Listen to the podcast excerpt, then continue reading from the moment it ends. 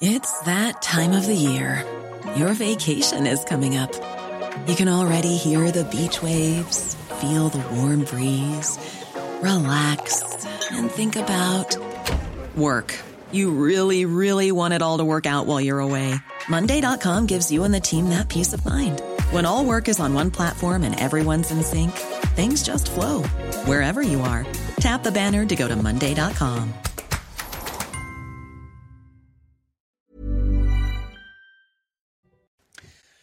C'est News, 5h58, bientôt 6h. Merci d'être avec nous à la une ce matin. Pierre Palmade qui va retourner devant la justice. Ce sera vendredi. La Cour d'appel de Paris se prononcera sur son incarcération dans le cadre de l'enquête sur l'accident de la route. Vladimir Poutine va prendre la parole ce matin à 10h à la Douma, le Parlement russe. Que peut-il dire? Je poserai la question au général Clermont. A tout de suite, mon général.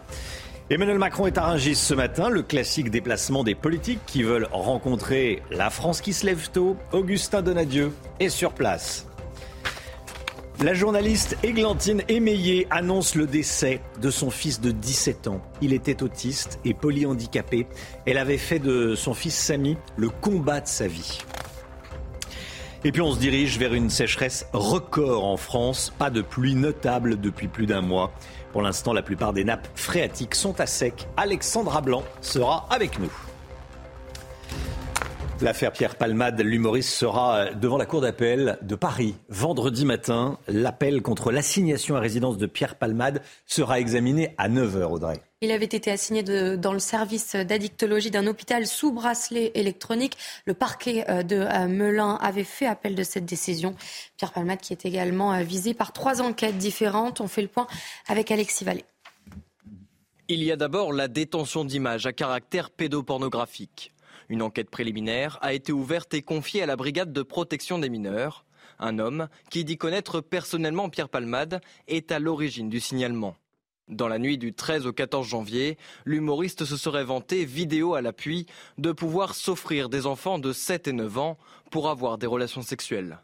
Deux perquisitions ont été menées dans sa maison de Seine-et-Marne et dans son appartement parisien pour examiner son matériel informatique. Ensuite, l'information judiciaire ouverte pour blessure et homicide involontaire lié à l'accident. Pierre Palmade a été mis en examen et assigné à résidence avec bracelet électronique dans une unité médicale d'addictologie à Villejuif dans le Val-de-Marne. Le parquet de Melun, qui a requis la détention provisoire, a fait appel de la décision du juge des libertés et de la détention, une demande examinée vendredi prochain. Enfin, l'enquête ouverte pour détention et consommation de stupéfiants a été confiée à la brigade de recherche de la gendarmerie de Fontainebleau. Pour le moment, son avancée est inconnue. Et après les déclarations du ministre de l'Intérieur pour renforcer les sanctions en cas de consommation de drogue au volant, nous avons accompagné le peloton de gendarmerie autoroutière de Gironde. L'objectif dépister euh, toute forme de drogue et rechercher des stupéfiants éventuels cachés dans les euh, véhicules. Reportage d'Antoine Estève et Jérôme Rand. C'est l'une des priorités actuellement sur les contrôles de gendarmerie, la recherche de stupéfiants consommés ou bien transportés. Le test salivaire est aussi simple d'utilisation qu'un alcotest classique et il détecte toutes les drogues, cocaïne, cannabis et produits de synthèse. Vous mettez euh, le bout là, avec le petit liseré euh, rose. Dès qu'il devient blanc, euh, c'est qu'il y a assez de salive dessus. en fait, c'est surtout pour avoir un maximum de, salive, pas trop non plus. Et sur le bout de la langue, c'est parce que les, protéines responsables de la, fixation du THC, en fait, se trouvent surtout sur le bout de la langue. nous, ça nous permet d'avoir vraiment un, un, résultat le plus, le plus exact possible. Quoi. Pour les automobilistes, la prise de stupéfiants est considérée comme aussi dangereuse que la consommation d'alcool. Il y a des gens, ils s'en foutent. Quand ils fument, ils fument ou ils tapent de la coque, ils font des accidents de fou, ils tuent des gens. C'est comme c'est de la drogue en gros, c'est comme euh, de l'alcool. Moi, je suis surtout peur de ceux qui boivent l'alcool. Les gendarmes constatent qu'il n'y a pas de profil type. La prise de drogue touche toutes sortes d'automobilistes tout le monde est amené à pouvoir consommer des produits stupéfiants. C'est tellement facile de s'en procurer maintenant. On a aussi bien la, classe moyenne hein, qui consomme euh, lors de festivités, ce qu'ils appellent eux festivités. Hein. Et puis on a même des personnes d'un âge assez, avancé hein, qui ont pu consommer en étant plus jeunes et qui ont poursuivi la consommation. En France, la conduite sous l'emprise de drogue est un fléau. D'après la sécurité routière, plus de 700 personnes meurent chaque année dans des accidents de la route liés aux stupéfiants. C'est plus de 20% de la mortalité sur les routes. Joe Biden et Vladimir Poutine vont prononcer euh, deux discours, chacun de leur côté, très attendus aujourd'hui. Le président américain doit rencontrer à Varsovie les dirigeants polonais, qui sont parmi les principaux soutiens européens à Kiev. De son côté, le président russe, lui, doit prononcer son grand discours annuel à 10 heures à Moscou devant l'élite politique euh, russe, devant la Douma, le Parlement russe. On est avec vous, Gérald Clermont.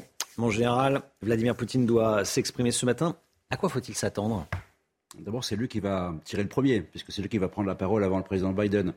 Donc en général, ce, discours un peu convenu qui a lieu tous les ans euh, vise, va viser cette année, dans le contexte de la guerre en Ukraine, trois publics. Hein. D'abord la population russe, qu'il s'agit de motiver dans la guerre patriotique euh, euh, contre la dénazification de l'Ukraine. Ensuite, il va y avoir évidemment les Occidentaux, que Vladimir Poutine, va flétrir. Euh, va accuser de faire la guerre contre la Russie, enfin une rhétorique qu'on entend chaque fois qu'il prend la parole. Et puis il y a une troisième population importante à qui ça va s'adresser, c'est le reste du monde. C'est tous ces pays qui regardent un peu cette guerre qui, en considérant que ce n'est pas vraiment leur guerre, et, des pays dans lesquels il faut quand même se rappeler que 75% de la population du monde vit dans des régimes d'autocratie. Trois questions pour ce discours vont se poser, trois points d'attention à mon avis. Est-ce que le président Poutine va parler de la Chine, hein, puisque le sujet, il y aura présent à, ce discours le ministre des Affaires étrangères chinois Évoquera-t-il la question de la Chine? Va-t-il évoquer effectivement, la question de la menace nucléaire? Point d'interrogation. A priori non, parce que la situation est plutôt favorable à la Russie en ce moment. Et puis troisième question, est-ce qu'il va faire ce qu'il avait fait le 29 septembre? C'est évoquer à nouveau de possibles négociations et un plan de paix. Merci mon général, restez bien avec nous. On va partir à présent au marché de Ringis, retrouver Augustin Donadieu qui suit Emmanuel Macron auprès de, des Français qui se lèvent tôt, comme on dit. Augustin, Emmanuel Macron est arrivé il y a une demi-heure. Il retourne sur le terrain défendre sa, réforme des retraites. Il est interrogé sur la réforme des retraites, j'imagine, hein, sur le travail. Effectivement, Romain, un déplacement à la rencontre des travailleurs qui se lèvent tôt, c'est en tout cas ce que nous dit euh, son euh, entourage. Dans le plus grand marché de produits frais au monde, le président va rencontrer les professionnels de la viande, de la volaille, des tripes et du fromage. Et d'ailleurs, le président arrivé ici il y a maintenant une trentaine de minutes a déjà été interpellé euh, par des travailleurs nocturnes, notamment cette femme qui lui a dit que dès l'âge de 35 ans, elle ressentait de vives douleurs dans le dos ou un homme lui demandant ce qu'il pensait de la retraite des personnes comme lui qui travaillaient dans ces conditions difficiles. Le président leur a répondu qu'un compte de pénibilité devrait leur permettre de partir plus tôt ou bien euh, de se euh, reconvertir. On l'a bien, on l'a bien compris, en pleine vacances parlementaires et alors que les débats à l'Assemblée nationale euh, viennent de s'achever, le président de la République retrouve le terrain à la rencontre des travailleurs objectifs, eh bien se rassurer et défendre sa déforme des retraites, notamment l'article très contesté du report de l'âge légal de 62 à 64 ans, rencontre hier avec les acteurs de la French aujourd'hui Ringis, samedi le salon de l'agriculture. Le président de la République réinvestit véritablement la thématique du travail. Merci beaucoup Augustin Donadieu. Tiens, à propos de, travail et de rémunération, Florian Tardif, Renaissance, le parti d'Emmanuel Macron, lançait une convention sur le partage de la valeur hier soir.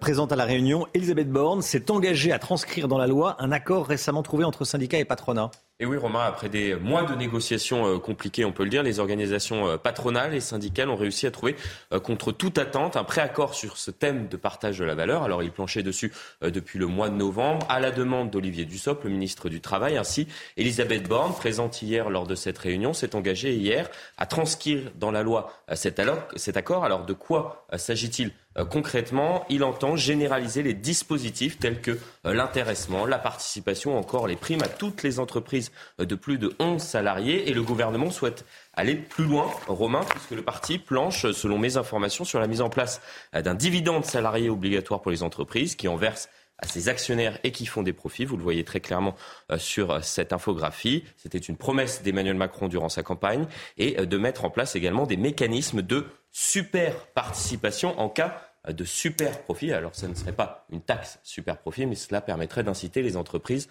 à euh, verser euh, des primes exceptionnelles en cas euh, de profit important réalisé dans l'année. Le prochain texte d'Olivier Dussopt sur le plein emploi, qui doit être présenté au printemps prochain, doit reprendre un certain nombre de dispositifs. Florian Tardif, merci Florian. Mon petit ange s'est envolé, sont les mots de l'animatrice Églantine Émeillé. qu'elle a écrit sur, sur les réseaux sociaux. Elle annonce la mort de son fils Samy, polyhandicapé. Sur les réseaux sociaux, il avait 17 ans, il était autiste et souffrait de, plusieurs handicaps, Audrey. Hein. Son parcours contre la maladie a d'ailleurs inspiré un livre avec Lantine Meillet intitulé Le voleur de brosse à dents. Elle avait également créé une association, Un pas vers la vie. Son objectif, l'objectif de l'association est d'offrir une scolarité adaptée aux enfants handicapés de 2 à 20 ans. Pas une seule goutte de pluie, de pluie depuis plus d'un mois. La sécheresse devient catastrophique en France. Alexandra Blanc, euh, où en est-on? Et surtout, est-ce que ça va s'arranger dans les jours qui viennent? Alors, première question, où en est-on? On va avoir une carte, Romain. Elle est impressionnante. Regardez ça, carte émise par Météo France il y a seulement euh, quelques jours. Eh bien, regardez la carte est toute rouge. 90% du territoire, si ce n'est pas plus, est concerné euh, par la sécheresse. La Corse, le nord de la Corse, est un petit peu épargné, tout comme le département de l'Aude, avec donc cette sécheresse qui sévit et qui concerne donc quasiment l'ensemble du territoire français. Romain, vous l'avez très justement dit, un mois sans précipitation, pas une seule goutte de pluie depuis le 21 janvier 2023. C'est tout simplement euh, catastrophique. C'est d'ailleurs du jamais vu depuis 1989, date du précédent record sans pluie hivernale significative. 1989. Hein. Il faut savoir que le déficit pluviométrique est d'environ plus de 50%. Hein. C'est vraiment donc un mois euh, de janvier, également un mois de février particulièrement sec. Et d'ailleurs, cet hiver 2022-2023 pourrait donc être l'un des hivers les moins arrosés depuis 1959. C'est pour vous montrer à quel point la sécheresse est catastrophique. En plus, on le sait, c'est vraiment à cette période de l'année que nous avons besoin d'eau. Pourquoi? Tout simplement parce que c'est entre janvier et avril que les nappes phréatiques se rechargent. C'est donc catastrophique. Mais la bonne nouvelle, hein, euh, si on peut le dire comme ça, eh bien, c'est qu'on va avoir de la pluie à partir de demain. Retour de quelques gouttes de mais ça ne devrait malheureusement pas suffire à enrayer la sécheresse de la pluie. Donc entre euh, demain et vendredi seulement. Donc c'est un petit peu, ça va, ça ne va pas suffire, on va dire, pour pour pour améliorer cette sécheresse française. Et remplir les nappes phréatiques. Et remplir surtout les nappes phréatiques. Merci beaucoup, Alexandra Blanc. Allez, Liverpool, Real Madrid, c'est ce soir. Ça vous dit quelque chose Liverpool, Real Madrid? Bah oui, c'était l'affiche de la Ligue des Champions euh, en France, qui s'était d'ailleurs très mal passé. On en parle tout de suite. Votre programme avec les déménageurs bretons, des déménagements d'exception. On dit chapeau les bretons. Information sur déménageurs-bretons.fr. Liverpool, Real Madrid ce soir. On rejoue euh, la finale de la Ligue des Champions. Cette rencontre des huitièmes de finale est à suivre à 21h sur Canal+. Les Anglais reçoivent chez eux les Espagnols au stade d'Anfield. Rappelez-vous, la dernière fois que les deux équipes s'étaient affrontées, c'était il y a neuf mois, en finale au Stade de France. Ça avait viré au, fiasco. Yann Byrne, le, député de la circonscription de, Liverpool, s'exprime dans le Figaro ce matin, Audrey. Hein. Oui, regardez, il, euh, il, écrit ce match euh, va nous rappeler tout un tas de souvenirs et pas euh, des bons. Et puis, euh, regardez aussi euh, ces euh, images de la nuit. Ça se passe devant l'hôtel du Real Madrid. Des supporters de Liverpool ont tiré des feux d'artifice pour empêcher leurs rivaux de dormir. C'est pas très fair play, hein Non, pas vraiment. C'est pas très fair play. C'était votre programme avec les déménageurs bretons, des déménagements d'exception. On dit chapeau les bretons. Information sur déménageurs-bretons.fr. Vladimir Poutine va prendre la parole ce matin à 10h depuis la Douma, le Parlement russe. Que faut-il en attendre? Va-t-il à nouveau brandir la menace nucléaire y faire allusion? On en parle ce matin avec le général Clermont. Merci d'être avec nous. À tout de suite. C'est nous, il est 6h14. On va euh, parler du discours de Vladimir Poutine qu'il va prononcer à 10h euh, ce matin dans un instant, juste après le point info avec Audrey Berthaud. L'affaire Pierre Palmade, l'humoriste, sera devant la Cour d'appel de Paris vendredi matin. L'appel contre l'assignation à résidence de Pierre Palmade sera examiné à 9h. Il avait été assigné dans le service d'addictologie d'un hôpital sous bracelet électronique. Le parquet de Melun avait fait appel de cette décision. Le sort s'acharne sur la Turquie et la Syrie. Deux nouveaux séismes ont secoué hier soir les deux pays. Les tremblements de terre de magnitude 6,4 et 5,8 sont survenus à 3 minutes d'intervalle. Le bilan fait état de 3 morts et 8 blessés en Turquie et plus de 13 blessés en Syrie. Et près d'un Français sur deux est en situation de surpoids. Parmi eux, un, sixième des Français serait obèse. Une étude de l'INSERM et du CHU de Montpellier révélée dans le Figaro montre que la part des Français obèses a continué à augmenter ces dernières années. Vladimir Poutine va donc prendre la parole à 10h ce matin depuis euh, Moscou. Quant à Joe Biden, il se trouve à 1200 km à l'ouest de Moscou. Le président euh, des États-Unis qui est arrivé, vous voyez, euh, cette nuit à Varsovie, en Pologne. Général Clermont avec nous. C'est un véritable face-à-face entre les deux hommes. Hein. Poutine qui va prendre la parole à 10h et, et à quelques centaines de kilomètres, allez, un gros millier à l'ouest, le président des États-Unis. C'est un face-à-face entre finalement deux hommes de la même génération, parce que Vladimir Poutine a 70 ans et Biden 80 ans. Ils ont tous les deux connu la guerre froide, euh, cette guerre extrêmement tendue entre les Américains et les Soviétiques. Et en quelque sorte, on revit la, une forme de la guerre froide dans cet entretien à distance. Alors Biden a un avantage quand même dans cette affaire, c'est qu'il va être euh, le second à parler. Donc il va pouvoir euh, régler son intervention sur ce que le président Poutine va dire le matin à 10 heures. Donc il pourra en gros répondre, contre-attaquer ou se positionner par rapport à ça. Hmm. Maintenant, il est important aussi, en particulier sur les sujets qu'on a évoqués, hein, l'alliance avec la Chine, euh, euh, un plan de paix éventuel et, puis euh, une menace de l'arme nucléaire. mais ce qui est intéressant aussi, c'est de savoir que ça se passe à Varsovie. Varsovie, c'est pas Berlin. Varsovie, c'est pas Paris. Varsovie, c'est Varsovie. Et Varsovie, c'est le pays du clan de la fermeté face à l'invasion russe en Ukraine. Donc, c'est le meilleur allié des États-Unis, avec l'Allemagne, pour d'autres raisons. Et c'est le pays qui a décidé de ne pas flancher. Donc c'est à Varsovie, ce pays euh, meurtri par l'histoire, que le président Biden s'est déplacé. Vous savez que Varsovie, quand Varsovie a rejoint le clan occidental, Varsovie a dit je veux rejoindre l'OTAN pour ma sécurité et je veux rejoindre l'Union européenne pour ma prospérité. Donc c'est un peu le symbole aussi de, cette Europe dont le centre de gravité se déplace euh, doucement vers l'Est. Général Clermont, la Chine dément le fait d'envisager de, fournir des, armes à la Russie. On en a beaucoup parlé euh, hier, contrairement à ce que disent les Américains. Euh, qui croire Entre les Américains qui disent oui, les Chinois veulent armer, veulent fournir des armes à, la Russie, et, les Chinois qui disent non, on n'a absolument pas cette intention. Et le problème des Chinois, c'est que quand ils disent la vérité ou quand ils mentent, on ne sait jamais. Hein. Donc c'est un peu compliqué de savoir. Par contre, ce qu'on sait. Peut-être pas plus que les autres. Peut-être pas plus que les autres, mais un, petit peu plus quand même.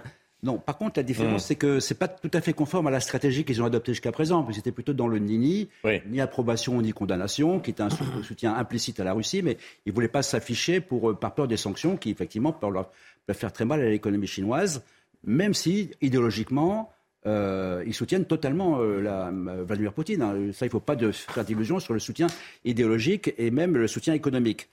Donc la question des armes, pour le moment, il n'y a pas d'armes euh, sur le théâtre. Euh, elles auraient été identifiées, les, Ukrainiens en auraient parlé. Euh, par contre, ce qu'on sait, c'est que les, Américains ont intercepté, ont, mis dans la liste des sanctions des sociétés privées chinoises qui fournissaient des images satellites de renseignements militaires à la, à la société mercenaire Wagner. Donc ils ont été sanctionnés pour ça. Donc il y a effectivement la question des composants, il y a une question de la, de la coopération militaire au niveau de l'armement qui est très étroite entre, entre la Russie et la Chine. Et après, il faut bien faire attention quand les, quand les Américains annoncent quelque chose. Euh, la dernière fois, on ne les a pas crus, et pourtant, c'était vrai. Merci beaucoup, mon général. Effectivement, c'était sur l'invasion de l'Ukraine. C'était sur l'invasion. Et l'invasion de...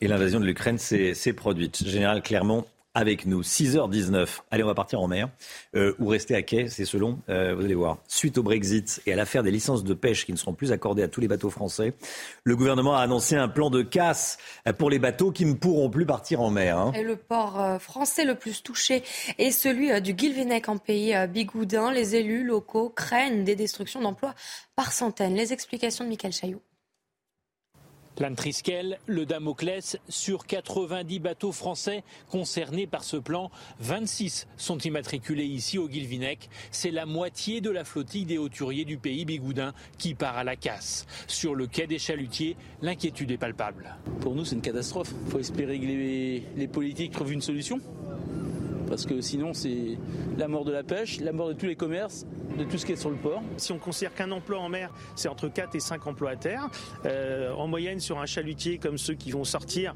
il y a 5 à 6 marins.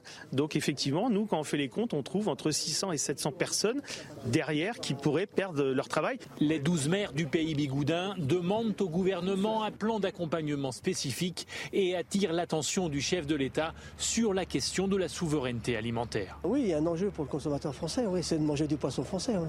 Manger du poisson français, et d'autant plus manger du poisson bigoudin, puisque nous sommes 20% de la production euh, française. Et nous sommes le premier port français de poisson frais. La langoustine, la lotte, les élus locaux estiment qu'avec ce plan, 5000 tonnes de poissons ne seront plus débarquées au Guilvinec chaque année. En signe de deuil, les drapeaux français et européens ont été mis en berne devant les mairies. CNews, il est 6h20. Merci d'être avec nous. Merci de vous réveiller avec, euh, avec CNews. Dans un instant, on va parler du mois de mars.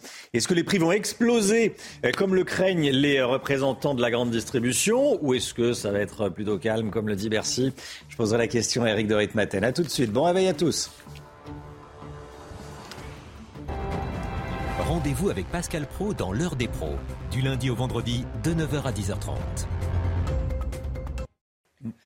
C'est News, il est 6h23. L'inflation, tout le monde n'est pas d'accord sur l'évolution des prix pour les mois qui viennent. Pour le gouvernement, ça va bientôt se calmer. En revanche, la grande distribution s'attend au pire deux, j'allais dire deux salles, deux ambiances, en tout cas deux sons de cloche.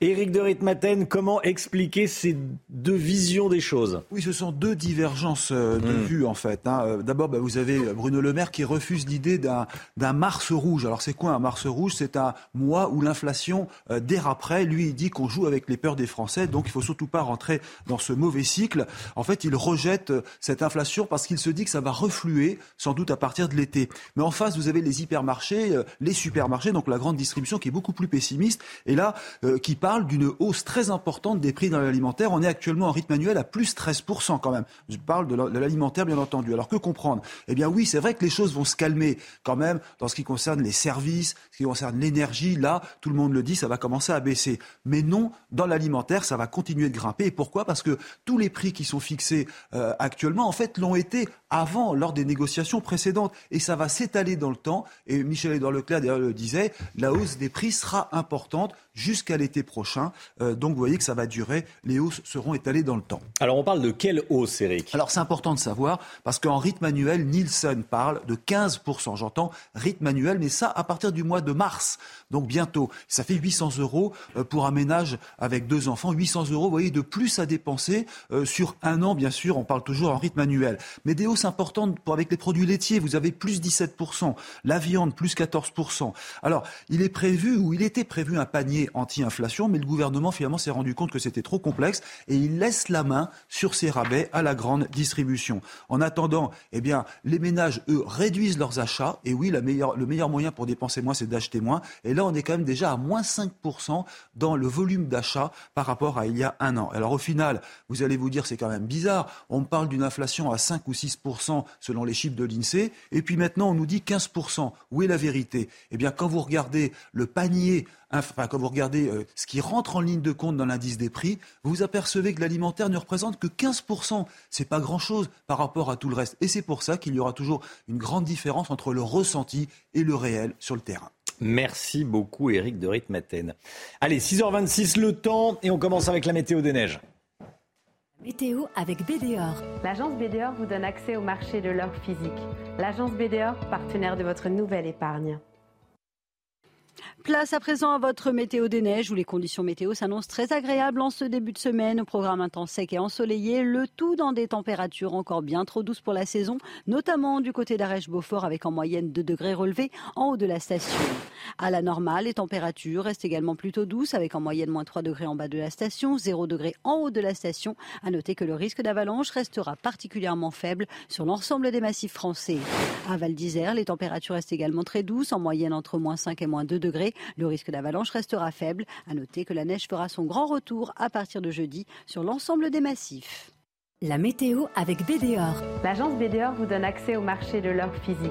L'agence BDOR, partenaire de votre nouvelle épargne. Le temps, Alexandra Blanc, tout de suite. La météo avec Groupe Verlaine. Installation photovoltaïque pour réduire vos factures d'électricité. Groupe Verlaine, connectons nos énergies. Et Alexandra, vous nous emmenez à, l'île Maurice, où est passée la, tempête Freddy, hein, le cyclone Freddy. Regardez, et puis les dégâts sont un petit peu plus euh, nombreux euh, qu'à l'île de, la Réunion, puisque vous le voyez, l'île Maurice étant un petit peu plus proche du cyclone, et donc conséquence des vents euh, tempétueux du côté de l'île Maurice, avec évidemment une forte houle et des vagues qui ont parfois localement dépassé les 7 à 10 mètres. Et puis en France, les températures restent printanières. Regardez, on a localement frôlé les 25 degrés hier à Banca, dans les Pyrénées-Atlantiques, de la grande douceur également du côté de Béziers ou encore en allant vers l'Aveyron, près de 24 degrés relevés hier. Ce sont des températures dignes d'un mois de mai dans le sud-ouest, avec ces températures en moyenne 7 à 8 degrés au-dessus des normales de saison, près de 25 degrés hier dans les Pyrénées-Atlantiques. Alors au programme aujourd'hui, même type de configuration, beaucoup de brouillard, beaucoup de nuages ce matin sur les régions du nord. On retrouve également quelques entrées maritimes autour du golfe du Lion avec le vent d'autant qui rapporte ces quelques nuages venus de la mer Méditerranée. Sur le nord, attention, hein, si vous prenez la route, la visibilité est parfois assez réduite. Et puis dans l'après-midi, eh bien,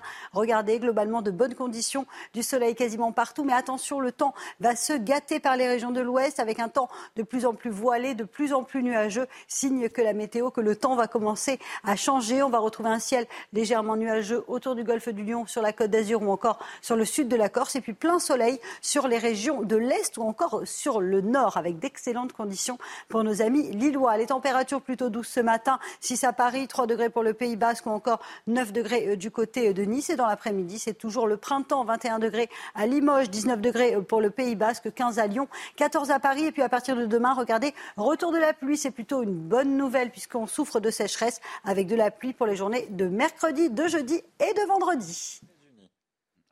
Vous avez regardé la météo avec Groupe Verlaine. Isolation thermique par l'extérieur avec aide de l'État. Groupe Verlaine, connectons nos énergies. C'est News, il est 6h29. Merci d'être avec nous. À la une ce matin, des pharmacies cambriolées en région parisienne, notamment. Les voleurs, souvent très jeunes, cherchent de l'argent et cherchent des médicaments. On va vous montrer des images. Les campements de migrants se multiplient autour de la capitale. Ils ne sont plus cantonnés au nord de Paris. Reportage CNews dans le 14e et le 15e arrondissement. On sera en direct avec le maire du 15e dans un instant. La résistance des Ukrainiens est toujours aussi forte près d'un an après l'offensive russe. On ira à Bakhmut et à Odessa. L'Ukraine, d'ailleurs, fera-t-elle l'objet d'un débat au Parlement en France, comme le demandent certains députés? Les informations de Florian Tardif, 6h50.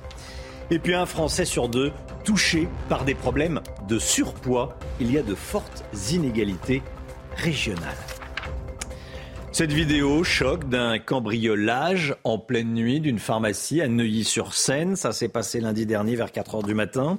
Trois hommes en situation irrégulière, mineurs isolés et laissés libres d'ailleurs après avoir été déférés, ont cambriolé cette pharmacie neuillienne. Oui, ces braquages peuvent s'expliquer euh, de différentes manières. Les explications de Marine Sabourin et Amaury Bucco. Il est 4 heures du matin dans la nuit du dimanche 12 au lundi 13 février à Neuilly-sur-Seine lorsqu'un individu brise la vitre de cette pharmacie avec une plaque d'égout trouvée à proximité avant de pénétrer avec deux individus dans l'officine. La scène est filmée par un habitant du quartier. Selon nos sources policières, les auteurs de ce cambriolage pourraient être trois mineurs isolés, laissés libres après avoir été déférés. Car depuis plusieurs années, les pharmacies sont devenues les nouvelles cibles des cambrioleurs. Certains viennent chercher des, euh, espèces, mais en plus, euh, nous avons en stock des, euh, produits pour traiter les gens qui ont des addictions. Donc des produits comme le Subutex ou autres, et certaines fois des voleurs essayent de mettre la main sur ces stocks qui ont une valeur marchande très élevée euh, sur les marchés parallèles. Le Subutex, une substance proche de la morphine qui permet de supprimer les symptômes de manque, est en effet revendu une fortune aux toxicomanes ou à l'étranger. Une boîte vendue 2 euros peut se revendre jusqu'à 400 euros. Les voleurs s'intéressent également aux traitements anticancéreux, paracétamol et autres médicaments victimes de pénurie et qu'ils peuvent revendre très cher. L'île de France est la région la plus concernée par ces vols et ces agressions, devant les Hauts-de-France et l'Occitanie. Emmanuel Macron est ce matin au marché de Ringis. Il est aux côtés des Français qui travaillent tôt, comme on dit, qui se lèvent tôt. Il n'était pas allé au contact direct des Français depuis le début de l'année. Il s'est exprimé euh, et, a, évidemment a, échangé avec les professionnels de, Ringis. Vous l'avez, il est suivi par le, ministre de, de l'Agriculture et puis par le président de Ringis, bien sûr, Stéphane Layani. Il a été beaucoup interrogé sur la réforme des retraites et sur les travaux, euh, les métiers pénibles. Écoutez. On a moins d'actifs qu'il y a 20 ans, on a plus de retraités et on vit plus longtemps. Donc c'est pas vrai de dire qu'on peut garder les mêmes âges, ça marche pas, ça marche pas cette affaire. Et donc, non mais donc faut le faire de manière progressive, et c'est ce que le gouvernement enrichi du débat parlementaire permet de faire. Et ensuite, il faut dire on différencie. Et donc les gens qui commencent à travailler très tôt, on appelle les carrières longues, les gens qui travaillent la nuit, avec du froid, avec des charges, on prend en compte ces différences dans le calcul. Mais dans l'ensemble, les gens savent que oui, il faut travailler euh, un peu plus longtemps, en moyenne tous, parce que sinon on ne pourra pas bien financer nos retraites. Ça y est, Emmanuel Macron parle de la réforme des retraites, Florian Tardif. Hein. oui, il profite euh, en quelque sorte de la trêve parlementaire, c'est-à-dire qu'il euh, y a une semaine où euh, il n'y aura pas de débat autour de cette réforme des retraites. Il faudra attendre la semaine prochaine pour que le texte arrive au Sénat. Et donc, le président de la République va profiter de, cette semaine pour faire de la pédagogie, entre guillemets. C'est le terme qu'on utilise dans, dans, son entourage, mais en tout cas pour vendre la réforme. Il s'était très peu exprimé sur cette question. Il avait souhaité se mettre en retrait. Fin des débats à l'Assemblée nationale. Il s'exprime sur ce sujet euh, aujourd'hui à Rungis. Il le fera également au Salon de l'Agriculture, puisqu'il est attendu samedi euh, pour euh, l'ouverture du salon. Regardez les images en direct. Est-ce qu'on a le son, tiens Est-ce qu'on a le son? Voir ce qui se dit. Ça, visiblement, l'ambiance est bonne. Il est actuellement au pavillon volaille.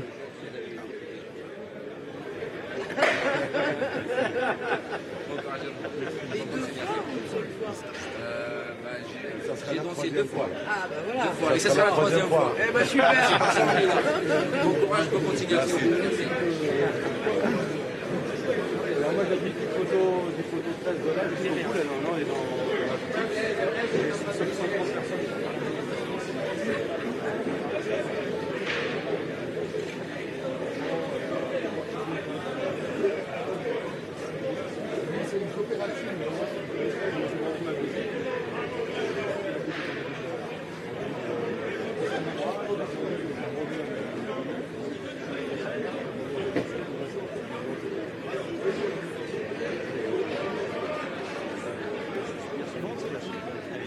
parler de la, guerre en Ukraine à présent. Vendredi, ça fera un an que la guerre en Ukraine a, éclaté, le 24 février. La vie de milliers d'Ukrainiens a, basculé. On va parler bien sûr tout au long de la, matinée et de la journée du discours de Vladimir Poutine à, à 10h. Mais en attendant, on va aller sur place, voir le quotidien euh, des Ukrainiens qui ont pris les armes et des Ukrainiens euh, qui vivent cette guerre. Trois d'entre eux reviennent sur cette année bouleversante. Maureen Vidal. Le 24 février 2022, une date que ces Ukrainiens ne peuvent pas oublier. Ce jour où la Russie a envahi l'Ukraine. La nuit du 24 février, j'ai été très anxieux pendant mon sommeil, car la veille, le 23 février, le bureau présidentiel avait organisé une conférence téléphonique avec les chefs de toutes les régions et nous avait informé qu'une attaque risquait de se produire bientôt. Et j'ai été réveillé par des explosions et plusieurs messages sur mon téléphone. Certains se sont engagés dans l'armée pour défendre leur pays et d'autres militent à présent pour préserver leurs coutumes et leur langue. Avant l'invasion à grande échelle, je parlais russe et j'étais même une russophone assez agressive. Par principe, je parlais toujours aux Ukrainiens en russe. Je disais ce sont des discours stupides. Et maintenant, je comprends à quel point j'avais tort. Si nos enfants ne parlent pas ukrainien, la langue mourra. Il y a aussi ceux qui ont continué leur travail et qui ont risqué leur vie pour celle des autres l'entraide était la priorité. Ce wagon à compartiment a 36 sièges. Nous avons sauvé une centaine de personnes ici. Nous sommes venus et avons emmené tout ce que nous pouvions. Si certains gardent espoir, d'autres ont décidé de partir. 7,5 millions d'Ukrainiens ont quitté leur pays depuis le début de la guerre. Près d'un Français sur deux est en situation de surpoids. Parmi eux, un sixième des Français obèse. Un Français sur six obèse. Une étude de l'INSERM et du CHU de Montpellier révélée dans le, dans le Figaro montre que la part des Français obèses a continué à augmenter ces dernières années. Hein. Oui, regardez euh, le pourcentage de la population en situation d'obésité par catégorie socio-professionnelle. Donc les, ouvriers euh, arrivent en, premier. Et regardez aussi euh, au niveau des régions. Certaines régions sont plus touchées que d'autres. C'est le cas des Hauts-de-France qui arrivent donc premier de, ce classement. Ça, c'est très intéressant. C'est-à-dire qu'on est inégaux face au poids en fonction de la CSP, comme on dit, mm. catégorie socio-professionnelle. Ça touche plus les ouvriers que les cadres. Et puis, au niveau régional, vous l'avez vu sur la carte, ça touche plus les régions du Nord que l'Île-de-France. Euh, c'est toujours intéressant de, montrer cette, cette, cette réalité. Écoutez les explications de Jean-Michel Cohen, il est médecin nutritionniste. On achètera des morceaux de viande un peu plus gras, parce que je rappelle que la viande s'achète, le prix de la viande se fait au gramme de protéines, donc euh, plus la viande est grasse, moins elle vaudra cher. On utilisera beaucoup plus les services de la nourriture transformée parce qu'elle vaut moins cher. On va consommer également beaucoup plus quand on va au restaurant dans des enseignes pas chères. Voilà, le docteur Jean-Michel Cohen, euh, spécialiste de, toutes ces questions. Allez, le sport. Euh, on connaît la dernière judocate sélectionnée pour les mondiaux. Votre programme avec les déménageurs bretons, des déménagements d'exception. On dit chapeau les bretons. Information sur déménageurs-bretons.fr. Et elle s'appelle Blandine Pont. Elle sera la dernière femme à composer l'équipe de France pour aller à Doha au Qatar du 7 au 14 mai prochain. La Française est engagée dans la catégorie super léger en moins de 48 kilos. Hein. Blandine Pokia a remporté le Grand Slam de Paris au début euh, du mois et a réitéré sa performance 12 jours plus tard sur le Grand Slam de Tel Aviv. Euh, le comité de sélection a précisé que c'est la seule de l'équipe qui n'est pas participé à des championnats du monde dans l'optique des euh, Jeux Olympiques de Paris 2024. C'est une occasion pour elle d'accumuler de l'expérience. Et puis du rugby avec le départ de Pierre-Henri Broncan de, de Castres. Le club a remercié officiellement son entraîneur après 26 mois passé sur le banc tarnais. La saison a été mauvaise hein, en top 14 avec une série de mauvais résultats. Hein. Castré, 11e du classement, à deux points seulement de l'avant-dernière place. Le nouveau euh, manager a été remplacé par un ancien de la maison, Jérémy euh, Davidson. L'Irlandais a déjà fait un passage à Castres comme joueur et entraîneur des avants. C'était votre programme avec les déménageurs bretons, des déménagements d'exception. On dit chapeau les bretons. Information sur déménageurs-bretons.fr. Restez bien avec nous. Dans un instant, on sera en direct avec le, maire du 15e arrondissement de, Paris, Philippe Goujon. On va parler des, des, camps de fortune dans le sud de la, de la capitale. A tout de suite. 6h42, bienvenue à tous. Le point info tout d'abord avec Audrey Berthaud. Joe Biden et Vladimir Poutine vont prononcer deux discours aujourd'hui. Le président américain doit rencontrer à Varsovie les dirigeants polonais qui sont parmi les principaux soutiens euh, européens de Kiev. De son côté, le président russe doit prononcer un grand discours annuel. Ce sera à 10h à Moscou devant l'élite politique russe. Il n'y a pas eu de pluie depuis euh, plus d'un mois. Le record de 31 jours sans pluie en 2020 est en passe d'être égalé. Une sécheresse météo préoccupante selon euh, Météo France. La plupart des nappes phréatiques sont à sec. Et Elisabeth Borne lance une convention sur le partage de la valeur. La première euh, ministre s'est exprimée hier.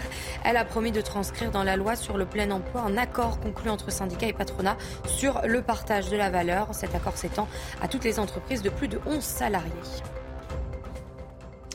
Le phénomène des camps de fortune touche désormais la plupart des grandes villes. Dans la capitale, c'était cantonné jusqu'ici ce phénomène au nord de Paris. Désormais, on trouve des camps de fortune un peu partout autour de la capitale, le long du, périphérique. On sera dans un instant avec le maire, les Républicains, du 15e arrondissement de Paris, Philippe Goujon. Bonjour, monsieur le maire, et, à tout de suite. On va tout d'abord regarder ce reportage de Thibault Marcheteau et Marine Sabourin. Depuis plusieurs mois, les campements de fortune comme celui-ci se multiplient au sud de la capitale. La famille Paula vient de Roumanie et s'est installée ici depuis huit mois, au bord du périphérique parisien. Sur ce terrain vague, un semblant de jardin est aménagé avec des meubles de récupération. À l'intérieur, une literie improvisée en guise de chambre. Ici, c'est la chambre pour dormir les enfants. Quelques mètres plus loin, Anton, 59 ans et également originaire de Roumanie, est en France depuis 10 ans. Il habite dans ses cabanes depuis plusieurs semaines et espère encore sortir de cette misère. Les habitants du quartier assistent, eux, impuissants à la multiplication de ces habitations et constatent une dégradation de leur cadre de vie. C'est pas très rassurant et puis il y a beaucoup de saleté. Avant, c'était vraiment pas comme ça. Euh, je pense euh, il y a 5 ans à peu près. Euh. Ça me pose pas problème à moi. C'est juste que je pense que c'est plutôt pour eux. C'est un problème. Ils sont là depuis un moment et que je pense pas qu'ils aient beaucoup, beaucoup d'aide. Si les riverains affirment que la police détruit régulièrement ces hébergements de fortune, les terrains vagues sont immédiatement réaménagés par de nouveaux occupants. Et on est en direct avec Philippe Goujon. Bonjour Monsieur le maire, merci d'être euh, avec nous ce matin. Tous les arrondissements euh, parisiens, je le disais, hein, sont désormais concernés. Euh, quelle est la, situation dans votre arrondissement, le 15e, qui pour ceux qui ne connaissent pas Paris, est dans le sud de Paris? Dans le sud-ouest, oui. la situation est, moins difficile que dans les arrondissements du nord-est, hein, qui en plus ont des arrivées de migrants par, par milliers. Mais on commence depuis quelques mois, non deux, disons, à recenser également ces, ce qu'on appelle ces micro-installations de campement de fortune, qui ont moins d'envergure hein, que ceux que vous montrez dans votre reportage, mais qui nous inquiètent. Et effectivement, une des instructions, moi, que je donne à la police municipale, et puis aussi des demandes qui sont faites à la police nationale, bien sûr avec l'aide des, services sociaux, c'est de démonter ces campements aussitôt que nous en avons connaissance pour qu'ils ne puissent pas se propager et s'accroître. D'où viennent les, occupants de, ces campements de fortune? Ben, Vous l'avez dit, hein, beaucoup de ressortissants euh, de l'Est, euh, mais aussi euh, d'Afrique du Nord, qui, ou centrale d'ailleurs, hein, qui s'installent. vous savez, il y a dans Paris, est en quelque sorte une ville ouverte, hein, c'est ce que nous reprochons. la politique qui est menée et qui ne permet pas de, contrôler et de réguler l'immigration. Donc il y a des, euh, milliers de migrants qui arrivent euh, sur Paris. Euh, lorsque la police évacue un de ces campements, notamment dans le nord-est, Porte de la Chapelle ou autre, eh bien évidemment, sur les, centaines de migrants qui sont évacués, un certain nombre sont hébergés, à Paris ou en province d'ailleurs, et puis quelques-uns refusent l'hébergement et viennent s'installer un peu partout dans, les arrondissements, avec ou sans campement d'ailleurs. Oui, oui. Vous nous dites que certains, certains migrants euh, sont donc euh, évacués par la police et ensuite relogés soit en Ile-de-France, soit en, région. Oui, je ne parlerai pas de relogement, je parlerai plutôt euh, d'hébergement. D'hébergement, oui.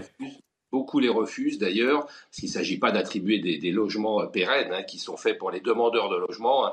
Il y en a 15 000 dans, le 15e, des vrais demandeurs de logement, donc c'est ceux-là qui sont prioritaires bien sûr. donc il s'agit d'hébergement. Il y a d'ailleurs un nouveau protocole qui a été mis en place euh, il y a quelques semaines à peu près par, la mairie euh, de Paris, euh, puisque évidemment il s'agit de, lutter contre le développement de, ces campements avec un diagnostic social. Évidemment, il faut procéder avec humanité, mais si les personnes refusent l'hébergement qui leur est proposé et si ces campements causent des nuisances de toutes sortes, et d'ailleurs c'est le cas souvent, eh bien il peut être fait appel à, la police euh, nationale ou à la police municipale pour évacuer le campement et détruire euh, mmh. les installations, tout en rendant bien sûr euh, les affaires personnelles à leurs propriétaires. Oui, oui. Que vous, que vous disent vos, vos administrés? Ils ont une, une approche humanitaire, une approche sécuritaire, un mélange des deux? Oui, bien sûr. Il y a aussi beaucoup de générosité dans la population. Des gens leur apportent aussi des, des, moyens de subsistance. Mais euh, néanmoins, euh, je vois bien que tous ces campements sont très rapidement identifiés euh, par la population qui me prévient immédiatement qui prévient nos services et aussi bien sûr par les patrouilles de la police municipale ou de la police nationale. Donc il y a une alerte assez rapide de façon à ce qu'on évite la pérennisation du campement, son accroissement, son, développement et qu'on puisse y mettre un terme le plus vite possible. Cette situation est absolument intolérable pour notre ville, évidemment. Merci beaucoup Philippe Goujon, maire Les Républicains du 15e arrondissement de, Paris. Merci d'avoir été en direct avec nous ce matin sur CNews. Restez bien avec nous dans un instant. On va parler de la guerre en Ukraine. Est-ce que ça va faire l'objet d'un débat au Parlement? Les informations de Florian Tardif à suivre. A tout de suite. Rendez-vous avec Jean-Marc Morandini dans Morandini Live du lundi au vendredi de 10h30 à midi. C'est News, 6h52. Merci d'être avec nous près d'un an après le début de la guerre en Ukraine. Le soutien militaire de la France doit-il faire l'objet d'un débat au Parlement? Florian Tardif, c'est ce que réclament aujourd'hui plusieurs opposants politiques à Emmanuel Macron et vous avez des informations. Et oui, Romain, un débat, voilà ce que demandent les groupes LR, RN et LFI, ainsi que PC à la Première ministre. Fabien Roussel, à la tête du Parti communiste français, justement, a écrit il y a près d'un mois avec André Chassaigne, qui est la tête euh, du groupe au, Parlement, à Elisabeth Borne, dans ce sens, réclamant l'organisation, je cite, d'un débat en urgence sur les possibilités d'un changement de stratégie dans notre soutien à l'Ukraine. Une lettre restée pour l'heure sans réponse. Je dis bien euh, pour l'heure, Romain, car cela pourrait évoluer, l'intéresser Fabien Roussel donc m'a fait savoir que Matignon pourrait apporter une réponse dans la journée, contacté l'entourage d'Elisabeth Borne, m'a expliqué que l'idée d'organiser un débat sur le sujet au Parlement est validé, je cite, sur le principe. D'ailleurs, la majorité y est favorable. Romain, ils veulent organiser des débats pour réaffirmer leur soutien, s'étonne une députée Renaissance. Soit, organisons un débat. L'an dernier, le RN et LFI n'ont pas voté la résolution euh, soutenant l'Ukraine et condamnant la guerre de Vladimir Poutine, ajoute cette même source. Il est vrai euh, qu'en novembre dernier, Romain, ces deux groupes d'opposition s'étaient abstenus lors du vote d'une résolution portée euh, par le groupe Renaissance affirmant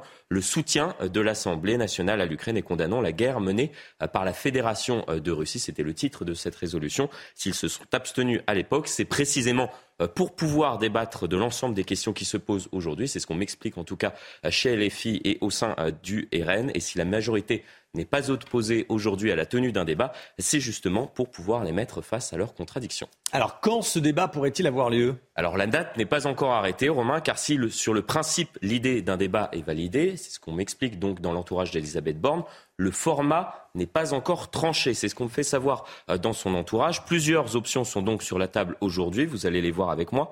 Organiser un débat en format restreint, à huis clos, avec uniquement les présidents de groupes parlementaires, afin de leur exposer la stratégie euh, de la France, soit organiser un débat 50-1, euh, sans rentrer dans les détails, c'est en référence à l'article de la Constitution, qui est un débat sans vote, mais qui permet de présenter dans l'enceinte du Parlement, donc publiquement romain, la stratégie de l'exécutif et les positions euh, des oppositions. C'est ce qui a déjà été fait à deux reprises, dès l'entrée en guerre il y a près d'un an, puis une nouvelle fois en octobre dernier. Sauf que euh, les oppositions souhaiteraient, vous le voyez, aujourd'hui un vrai débat avec un vote à la fin de ce dernier.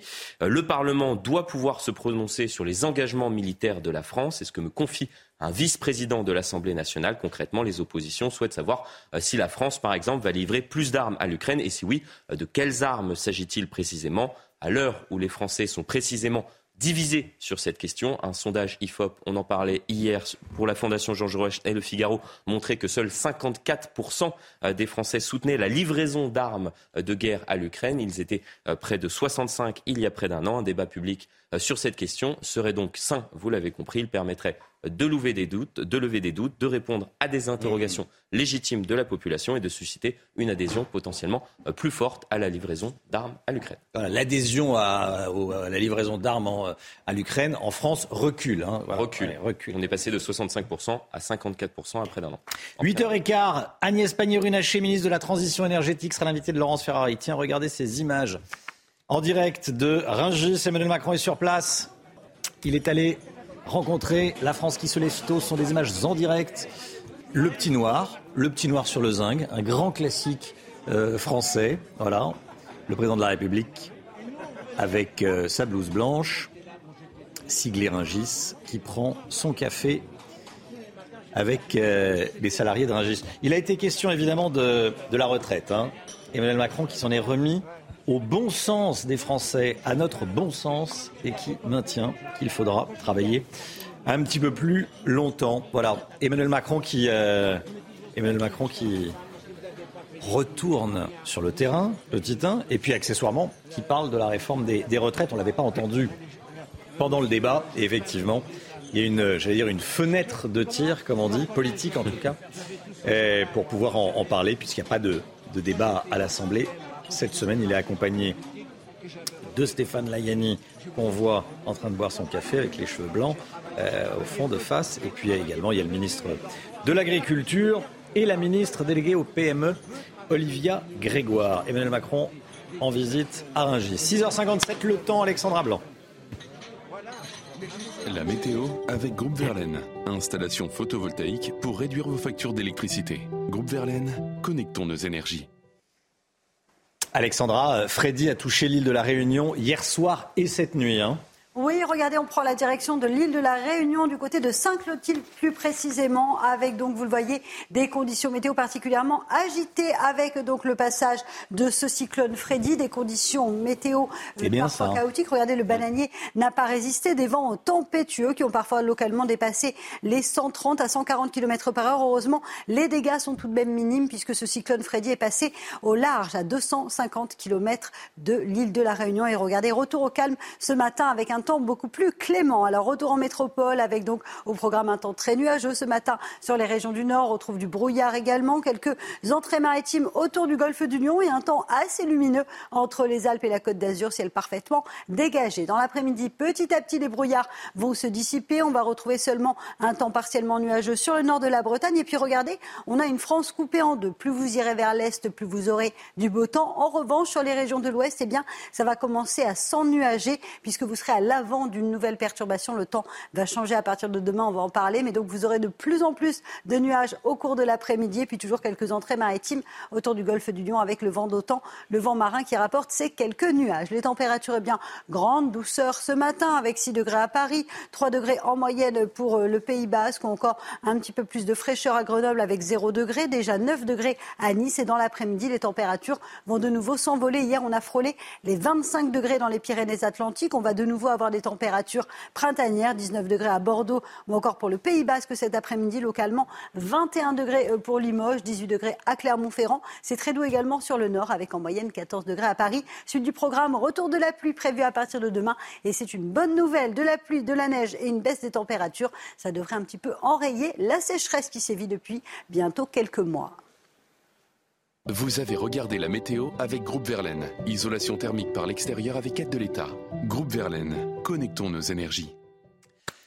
C'est News, il est 6h59. Merci d'être avec nous à la une. Pierre Palmade qui va retourner devant la justice vendredi prochain.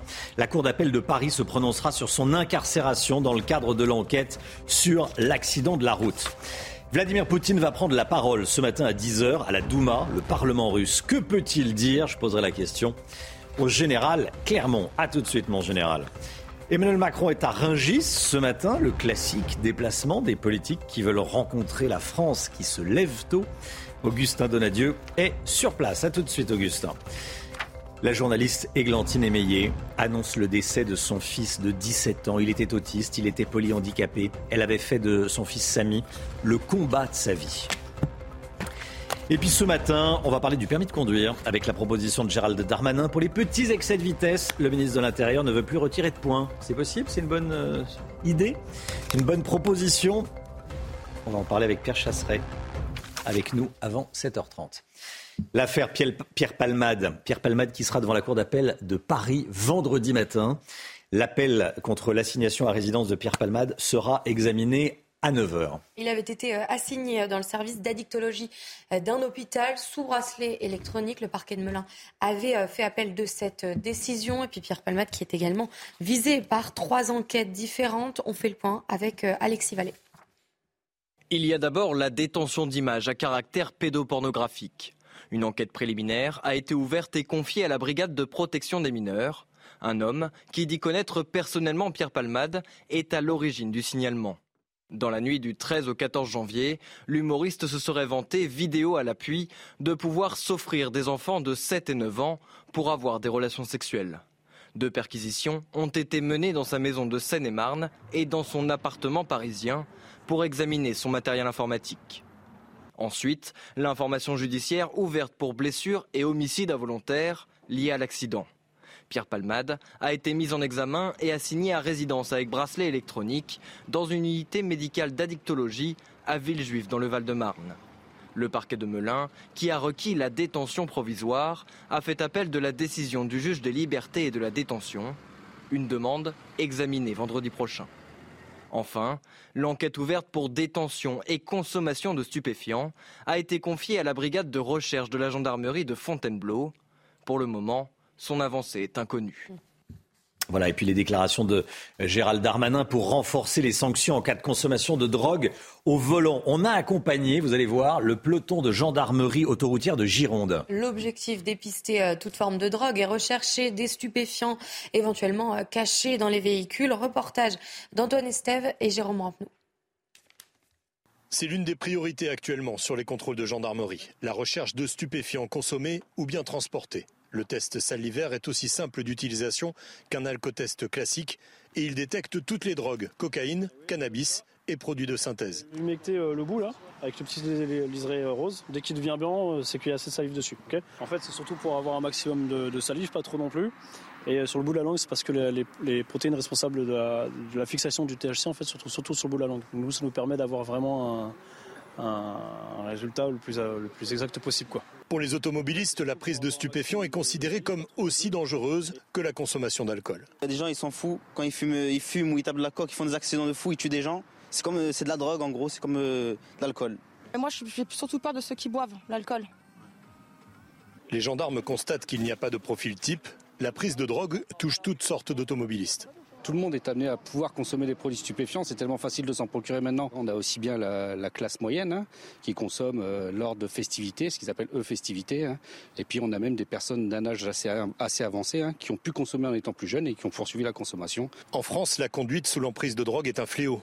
D'après la sécurité routière, plus de 700 personnes meurent chaque année dans des accidents de la route liés aux stupéfiants. C'est plus de 20% de la mortalité sur les routes. Emmanuel Macron est à Rungis ce matin, le plus grand marché euh, international de l'alimentation. Il est aux côtés de Français qui travaillent tôt, qui se lèvent tôt. Il n'était pas allé au contact direct des Français depuis le, début de l'année. On va regarder les images en direct, bien sûr. On rejoint à Rungis Augustin Donadieu avec nous. Augustin, Emmanuel Macron, à de nombreuses reprises, a été interpellé euh, par les, salariés, les travailleurs de Rungis, comme on dit. Hein. Il a été question de la réforme des retraites. Oui, évidemment, le président au front pour défendre sa réforme des retraites est un président euh, qui a été interpellé vivement par de très nombreux euh, travailleurs, à commencer par ceux des coupeurs de viande qui lui a demandé ce qu'il pensait eh bien, de la retraite, des travailleurs comme lui euh, qui commencent très tôt, travaillent dans des conditions pénibles, manipulent des charges lourdes et le président qui lui a répondu qu'un compte de pénibilité devrait leur permettre eh bien, de partir plus tôt à la retraite ou au moins eh bien, de pouvoir se reconvertir avant de prendre du repos. Un autre, un boucher, qui l'a interpellé non pas sur la retraite, mais bien sur le coût de l'énergie. Je le cite, on paie trop cher l'électricité avec la guerre, Monsieur le Président. Et Emmanuel Macron qui lui a répondu, nous sommes en train euh, de la faire redescendre. Alors après les professionnels de la viande, les professionnels euh, de la volaille juste derrière moi, Emmanuel Macron est actuellement en train de partager un café avec les travailleurs nocturnes euh, de Rungis. De pardon. Nul doute eh bien, que les sujets se portent évidemment sur la réforme des retraites. Vous l'avez compris, le président est de retour sur le terrain pour faire valoir, eh bien évidemment, la valeur travail juste avant une visite au salon de l'agriculture samedi prochain. Tu peux pas Merci beaucoup, Augustin Donadieu. Voilà, et le président de la République doit prendre la parole dans quelques instants. Euh, on l'écoutera en direct. Mon petit ange s'est envolé. Ce sont les mots de l'animatrice, journaliste Églantine Émeillé. Elle l'a écrit sur les réseaux sociaux.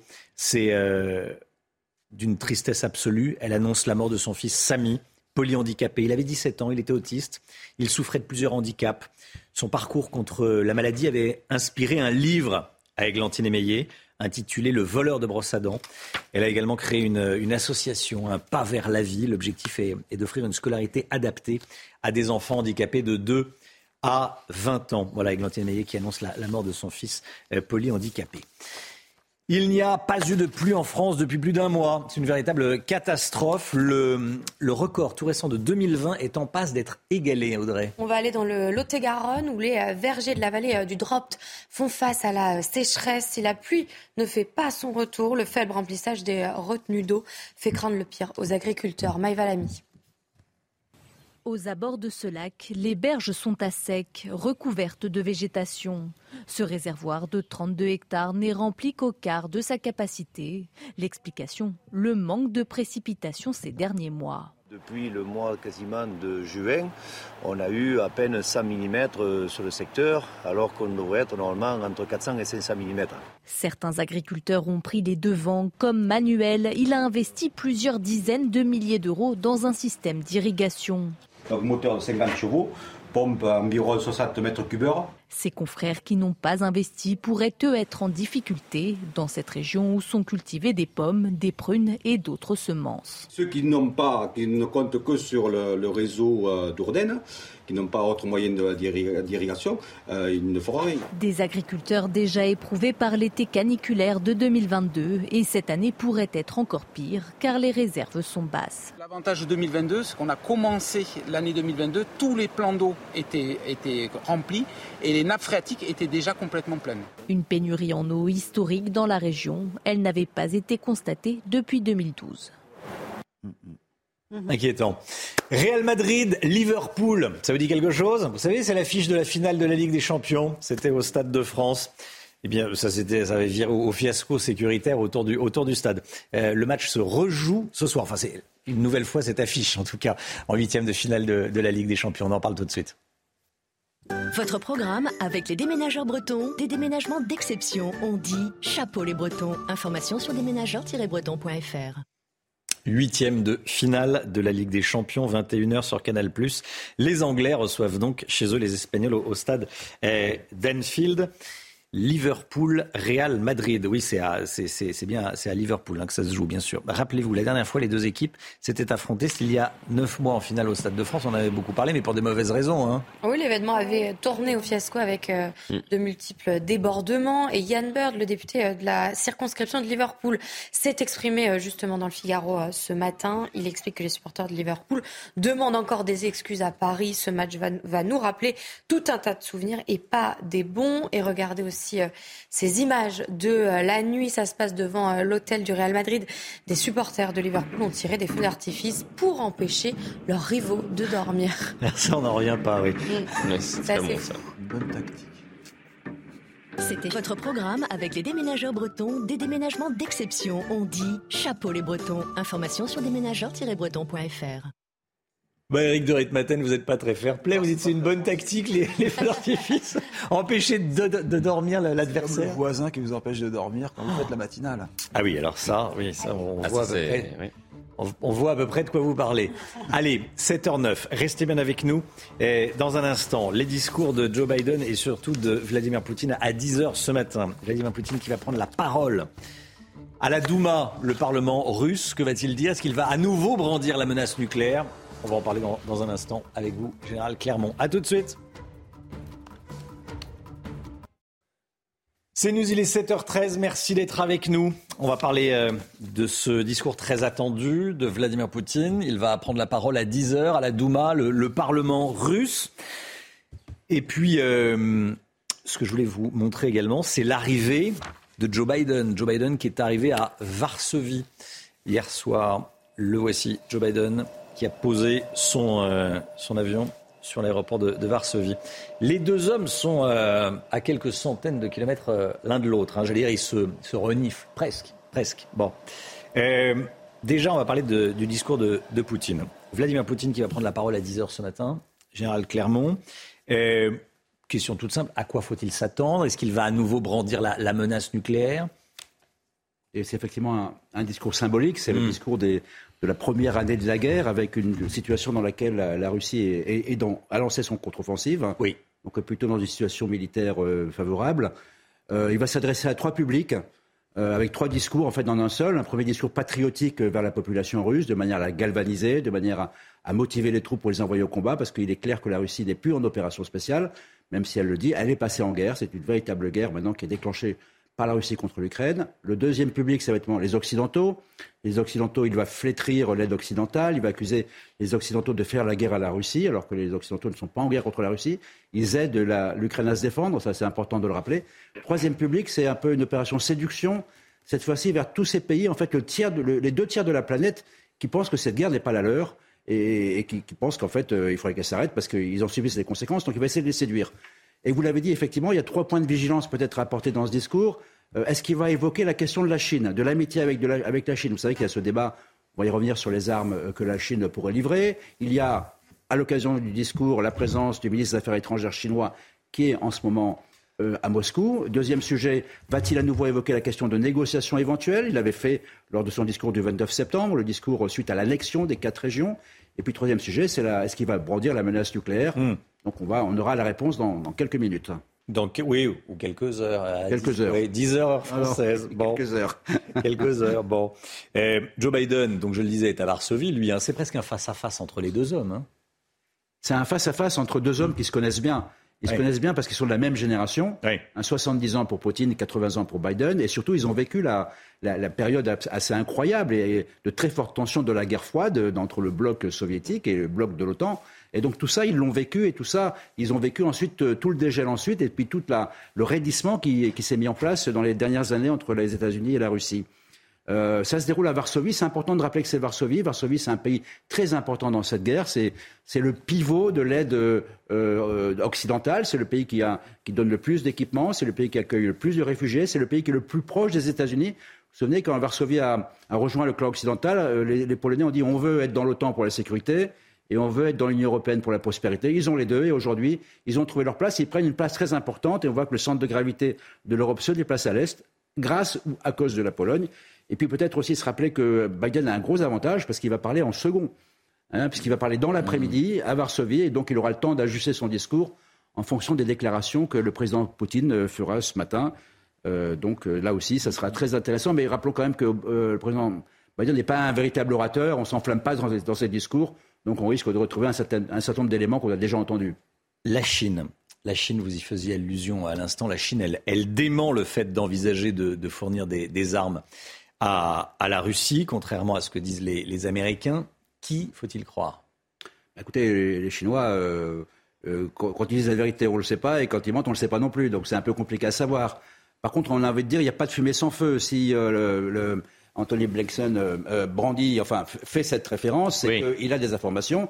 Les services de renseignement aux États-Unis, c'est 50 milliards de dollars de 50 milliards par an de budget. Donc ils écoutent tout, ils espionnent tout, ils savent tout ce que le, tout le monde fait. Donc ils ont des éléments qui doivent avérer le fait que les Chinois s'apprêteraient, parce qu'ils ne l'ont pas encore fait. Pour l'instant, il n'y a pas d'armes identifiées, euh, des armes comme des canons, comme des obus, qui proviennent de la Chine. Par contre, les Américains ont déjà identifié des images satellites qui ont été fournies par une société privée chinoise à destination du groupe de mercenaires Wagner, et cette société a été sanctionnée. Pour résumer, jusqu'à présent, la politique de la Chine, c'était euh, ni approbation ni condamnation, mais soutien implicite quand même euh, à la Russie pour des raisons essentiellement idéologiques. Euh, Est-ce qu'ils vont changer de stratégie?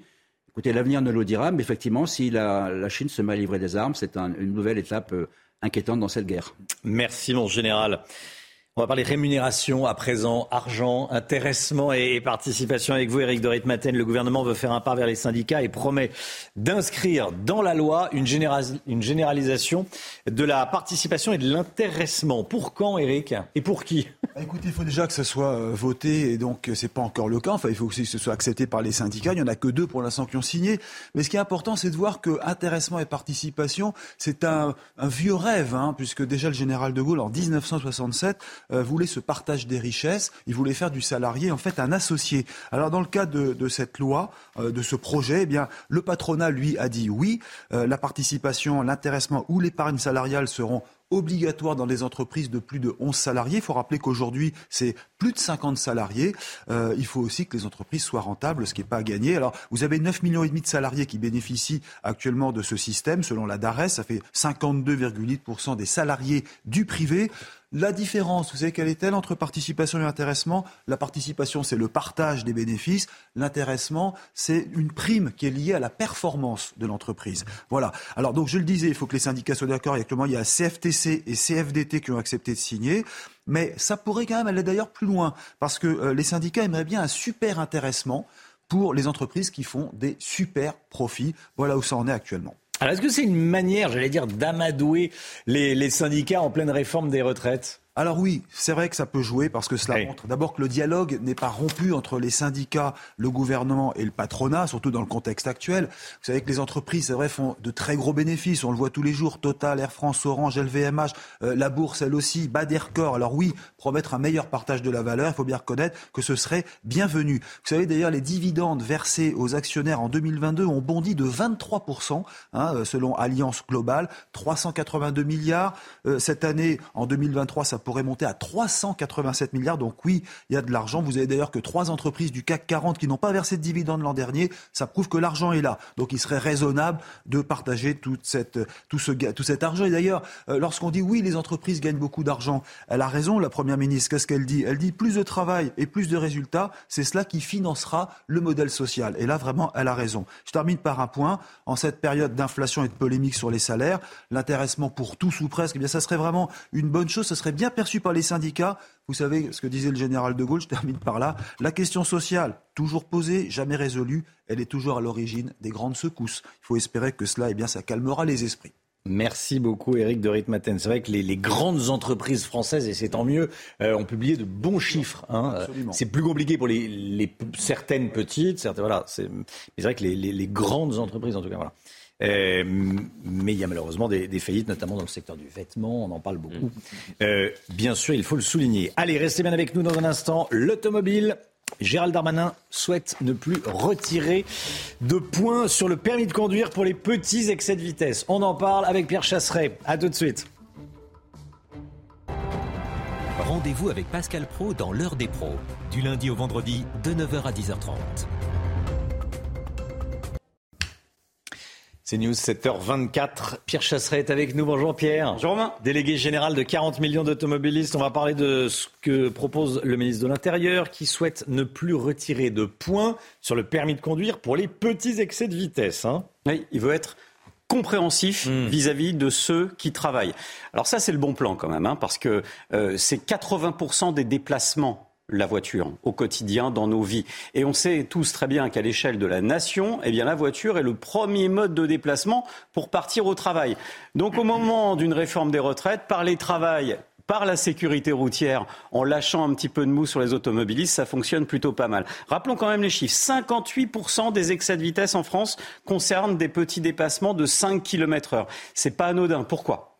Parce qu'en France, c'est la même sanction que vous, soyez, que vous, soyez 1 km heure au-dessus ou 20 km heure au-dessus de la réglementation, ça rentre dans la même case de ce qu'on appelle le petit excès de vitesse. De 1 à 20, c'est un petit. C'est la même chose. De 1 à 20 km c'est un petit. Est bien évident qu'entre 1 et 5, la plupart du temps, on parle d'excès de vitesse involontaire, formulation qu'a repris Gérald Darmanin d'ailleurs, et évidemment sanctionné par la double peine, point et argent, ça faisait un petit peu beaucoup. Alors, c'est pas la première fois qu'il annonce cette mesure. Hein. Non, il l'avait proposé. Il l'avait proposé en mai 2022. Oh, on était à quelques jours du premier tour de l'élection législative, des élections législatives. On lui avait d'ailleurs reproché, on l'avait taxé de populisme. Il a remis une louche sur cette mesure en septembre à la rentrée en promettant que le texte allait être présenté en Conseil des ministres dans les 15 jours à l'époque. Ça nous plaçait fin septembre. Ça n'a pas été le cas. On sent qu'il doit y avoir quelques réticences au sein même du gouvernement. En tout cas, cette fois-ci, il y va encore plus fort puisqu'il annonce cette mesure en même temps qu'un renforcement de mesures contre l'alcool et les stupéfiants. Et c'est pas mal. Le donnant-donnant, c'est plutôt pas mal. D'autres pays européens pratiquent cette tolérance sur les petits excès de vitesse? Alors on va regarder, en Angleterre, c'est facile. Vous n'avez mmh. Pas de sanction pour les petits excès de vitesse, ni perte de points, ni amende. Pourquoi? Eh bien parce que euh, ça rentre dans ce que l'on appelle là-bas la marge de tolérance. Nous, en France, on a une marge d'erreur sur les radars. En Angleterre, quoi la limitation en Angleterre d'ailleurs? Euh, C'est 97 km heure sur le réseau secondaire. D'accord. Par rapport à la France, la loi des miles, c'est 60 miles par heure. En Italie, pas de retrait de points pour les petits excès de vitesse de moins de 10. En Allemagne, pas de retrait de points pour les petits excès de vitesse de moins de 20 Alors, peut-être revoir l'Italie parce qu'on l'a vu une seconde. Alors, on va se, on va, en Italie, pays par pays. Italie, que pas de retrait de points pour les excès de moins de 10. Pas de retrait de points pour les petits excès de moins de 10 km heure. OK. Si vous allez en Allemagne, l'Allemagne, c'est beaucoup plus souple. Oui. Pas de retrait de points pour les petits excès de moins de 20 km. D'accord. Et on rappelle quand même que la vitesse maximale autorisée en Allemagne sur les réseaux secondaires, c'est 100 km/h. Oui. Ça fait quand même une sacrée marge avant de perdre mmh. des points. Hein. C'est ce qui fait que les Allemands sont plutôt d'ailleurs favorables au radar. C'est qu'il y a une grande marge de tolérance. Bref, pour résumer, la France, c'est le contre-exemple européen. C'est le seul pays en Europe où on retire des points pour les tout petits excès de vitesse Donc ça une bonne chose. Donc c'est un une bonne chose. Et j'aime beaucoup cette mécanique qui vise à commencer par là, et puis peut-être par la suite, si ça fonctionne, s'il n'y a pas d'augmentation de l'accidentalité, si en termes de sécurité routière, ça pose aucun problème de féliciter la classe, pourquoi pas enlever l'amende sur les petits excès de vitesse? Ça serait pas mal, non? Vous croyez au Père Noël, vous hein? Exactement. Le Père Noël et les bisounours. Merci Pierre. C'était votre programme avec Eden Boîte, le spécialiste de la boîte de vitesse. Boîte de vitesse cassée Edenboîte.com le temps et on commence avec la météo des neiges. La météo avec BDOR. L'agence BDOR vous donne accès au marché de l'or physique. L'agence BDOR, partenaire de votre nouvelle épargne. Place à présent à votre météo des neiges où les conditions météo s'annoncent très agréables en ce début de semaine. Programme intense sec et ensoleillé, le tout dans des températures encore bien trop douces pour la saison, notamment du côté d'Arèche-Beaufort avec en moyenne 2 degrés relevés en haut de la station. À la normale, les températures restent également plutôt douces avec en moyenne moins 3 degrés en bas de la station, 0 degrés en haut de la station. À noter que le risque d'avalanche restera particulièrement faible sur l'ensemble des massifs français. À Val d'Isère, les températures restent également très douces, en moyenne entre moins 5 et moins 2 degrés. Le risque d'avalanche restera faible. À noter que la neige fera son grand retour à partir de jeudi sur l'ensemble des massifs. La météo avec BDOR. L'agence BDOR vous donne accès au marché de l'or physique. L'agence BDOR, partenaire de votre nouvelle épargne. Le temps, Alexandra Blanc, avec du brouillard ce matin dans le Nord. La météo avec Groupe Verlaine. Installation photovoltaïque pour réduire vos factures d'électricité. Groupe Verlaine, connectons nos énergies. Alexandra, il y a un petit peu de brouillard ce matin. Hein oui, sur les régions du Nord, vous l'avez très justement dit, Romain, avec des conditions météo qui vont rester plutôt calmes et anticycloniques. Attention, beaucoup de nuages, beaucoup de brouillard sur les régions du Nord ou encore en allant euh, vers le Val de Saône. Quelques entrées maritimes également autour du golfe du Lion. Mais dans l'après-midi, ce sera l'amélioration après dissipation des brouillards. On retrouvera seulement un ciel un petit peu plus nuageux sur la façade ouest avec l'arrivée d'une nouvelle perturbation. Donc le temps va s'ennuager au fil des heures. En revanche, sur les régions de l'Est, toujours du grand beau temps, que ce soit entre la région lilloise ou encore du côté du Lyonnais. Les températures ce matin plutôt douces, 6 degrés à Paris sous les nuages, 4 degrés à Toulouse ou encore 9 degrés à Nice. Et dans l'après-midi, ça va rester printanier. Hier, on a eu près de 25 degrés dans le sud-ouest. On va conserver des températures dignes d'un mois d'avril avec 19 degrés pour le Pays Basque aujourd'hui, 21 degrés à Limoges, vous aurez 15 degrés à Lyon et localement jusqu'à 17 degrés à Ajaccio. Vous avez regardé la météo avec Groupe Verlaine. Isolation thermique par l'extérieur avec aide de l'État. Groupe Verlaine, connectons nos énergies. C'est News, il est 7h30. Bienvenue à tous. À la une ce matin, des pharmacies cambriolées en région parisienne. Notamment, vous allez voir, les voleurs, souvent très jeunes, cherchent de l'argent et des médicaments. On va vous montrer les images. Les campements de migrants se multiplient autour de Paris. Ils ne sont plus cantonnés au nord de la capitale. Reportage CNews dans le sud de Paris, dans les 15e et 14e arrondissements. La Turquie est face à un risque sanitaire. Les milliers d'habitants qui ont perdu leur foyer après les séismes qui ont ravagé le pays sont dans la rue. La situation dans les campements devient insoutenable. Un Français sur deux touché par les problèmes de surpoids. Il y a de fortes inégalités régionales. On en parle ce matin. Cette vidéo, vous allez voir, d'un cambriolage en pleine nuit dans une pharmacie de Neuilly-sur-Seine. Ça s'est passé lundi dernier vers 4 h du matin, Audrey. Trois hommes en situation irrégulière, mineurs, isolés et laissés libres après avoir été euh, déférés, ont cambriolé euh, cette pharmacie. Et ces braquages peuvent s'expliquer euh, de différentes manières. Les explications avec Marine Sabourin et Amaury Bucco. Il est 4 heures du matin dans la nuit du dimanche 12 au lundi 13 février à Neuilly-sur-Seine lorsqu'un individu brise la vitre de cette pharmacie avec une plaque d'égout trouvée à proximité avant de pénétrer avec deux individus dans l'officine. La scène est filmée par un habitant du quartier. Selon nos sources policières, les auteurs de ce cambriolage pourraient être trois mineurs isolés, laissés libres après avoir été déférés. Car depuis plusieurs années, les pharmacies sont devenues les nouvelles cibles des cambrioleurs. Certains viennent chercher des, euh, des espèces, mais en plus, euh, nous avons en stock des, euh, des produits pour traiter les gens qui ont des addictions. Donc des produits comme le Subutex ou autres, et certaines fois des voleurs essayent de mettre la main sur ces stocks qui ont une valeur marchande très élevée euh, sur les marchés parallèles. Le Subutex, une substance proche de la morphine qui permet de supprimer les symptômes de manque, est en effet revendu une fortune aux toxicomanes ou à l'étranger. Une boîte vendue 2 euros peut se revendre jusqu'à 400 euros. Les voleurs s'intéressent également aux traitements anticancéreux, paracétamol et autres médicaments victimes de pénurie et qu'ils peuvent revendre très cher. L'Île-de-France est la région la plus concernée par ces vols et ces agressions, devant les Hauts-de-France et l'Occitanie. Emmanuel Macron, ce matin, à Ringis, auprès des Français qui travaillent, auprès des Français qui ont parfois un métier pénible, évidemment, puisqu'on se lève tôt, euh, travail de nuit, à, à Ringis, regardez les, les, images. Emmanuel Macron qui a serré les mains, qui a parlé travail, qui a parlé réforme des, des retraites. Écoutez cet échange, tiens. Ils veulent plus bosser, les gens. Et si par hasard on est obligé de prendre quelqu'un en noir parce qu'on est obligé, il nous tombe dessus. Oui, c'est vous qui le contrôle. Bah oui. Bon, ça, en même temps, c'est pas. Ça, c'est Oui, Non, il y a deux choses. Il faut que la différence entre les aides et le travail, ça croisse. Ce qu'on a quand même essayé de faire avec la prime d'activité qu'on a augmentée, avec ce qu'on a fait sur les baisses de salaire, les baisses de d'impôts sur les, salaires les plus modestes, etc. Et puis il faut surtout que l'ascenseur social reparte, c'est-à-dire que quand on commence le boulot, ça monte. Je dirais pas qu'il faut moins de social. Il faut que le travail continue de payer davantage. Madame la députée, Monsieur, vous devriez l'écouter. Il dit, il dit l'inverse de vous. Lui, il vient de me, je viens de me faire engueuler parce qu'il disait il y a trop de social. Lui, il dit on n'arrive pas à trouver des gens, ils sont trop aidés. Donc, il faut, il faut, il faut toujours un équilibre. Avec le complet, et quand je, veux, je voulais l'emboucher... Faites le débriefing à Madame la députée. Bon, euh, le président de la République a été, bon, évidemment très interrogé sur toutes les questions de, de travail, sur la retraite. Effectivement, alors là, on entend un monsieur qui défend le travail au noir. Euh, enfin, qui défend pas, mais qui, qui se plaint des amendes quand on, quand on embauche quelqu'un au Il noir. se Alors, plaint euh, ça, c'est notamment de la difficulté dans certains secteurs. se, se- s'en plaindre auprès du président de la République, je ne sais pas si c'est la meilleure personne. Hein.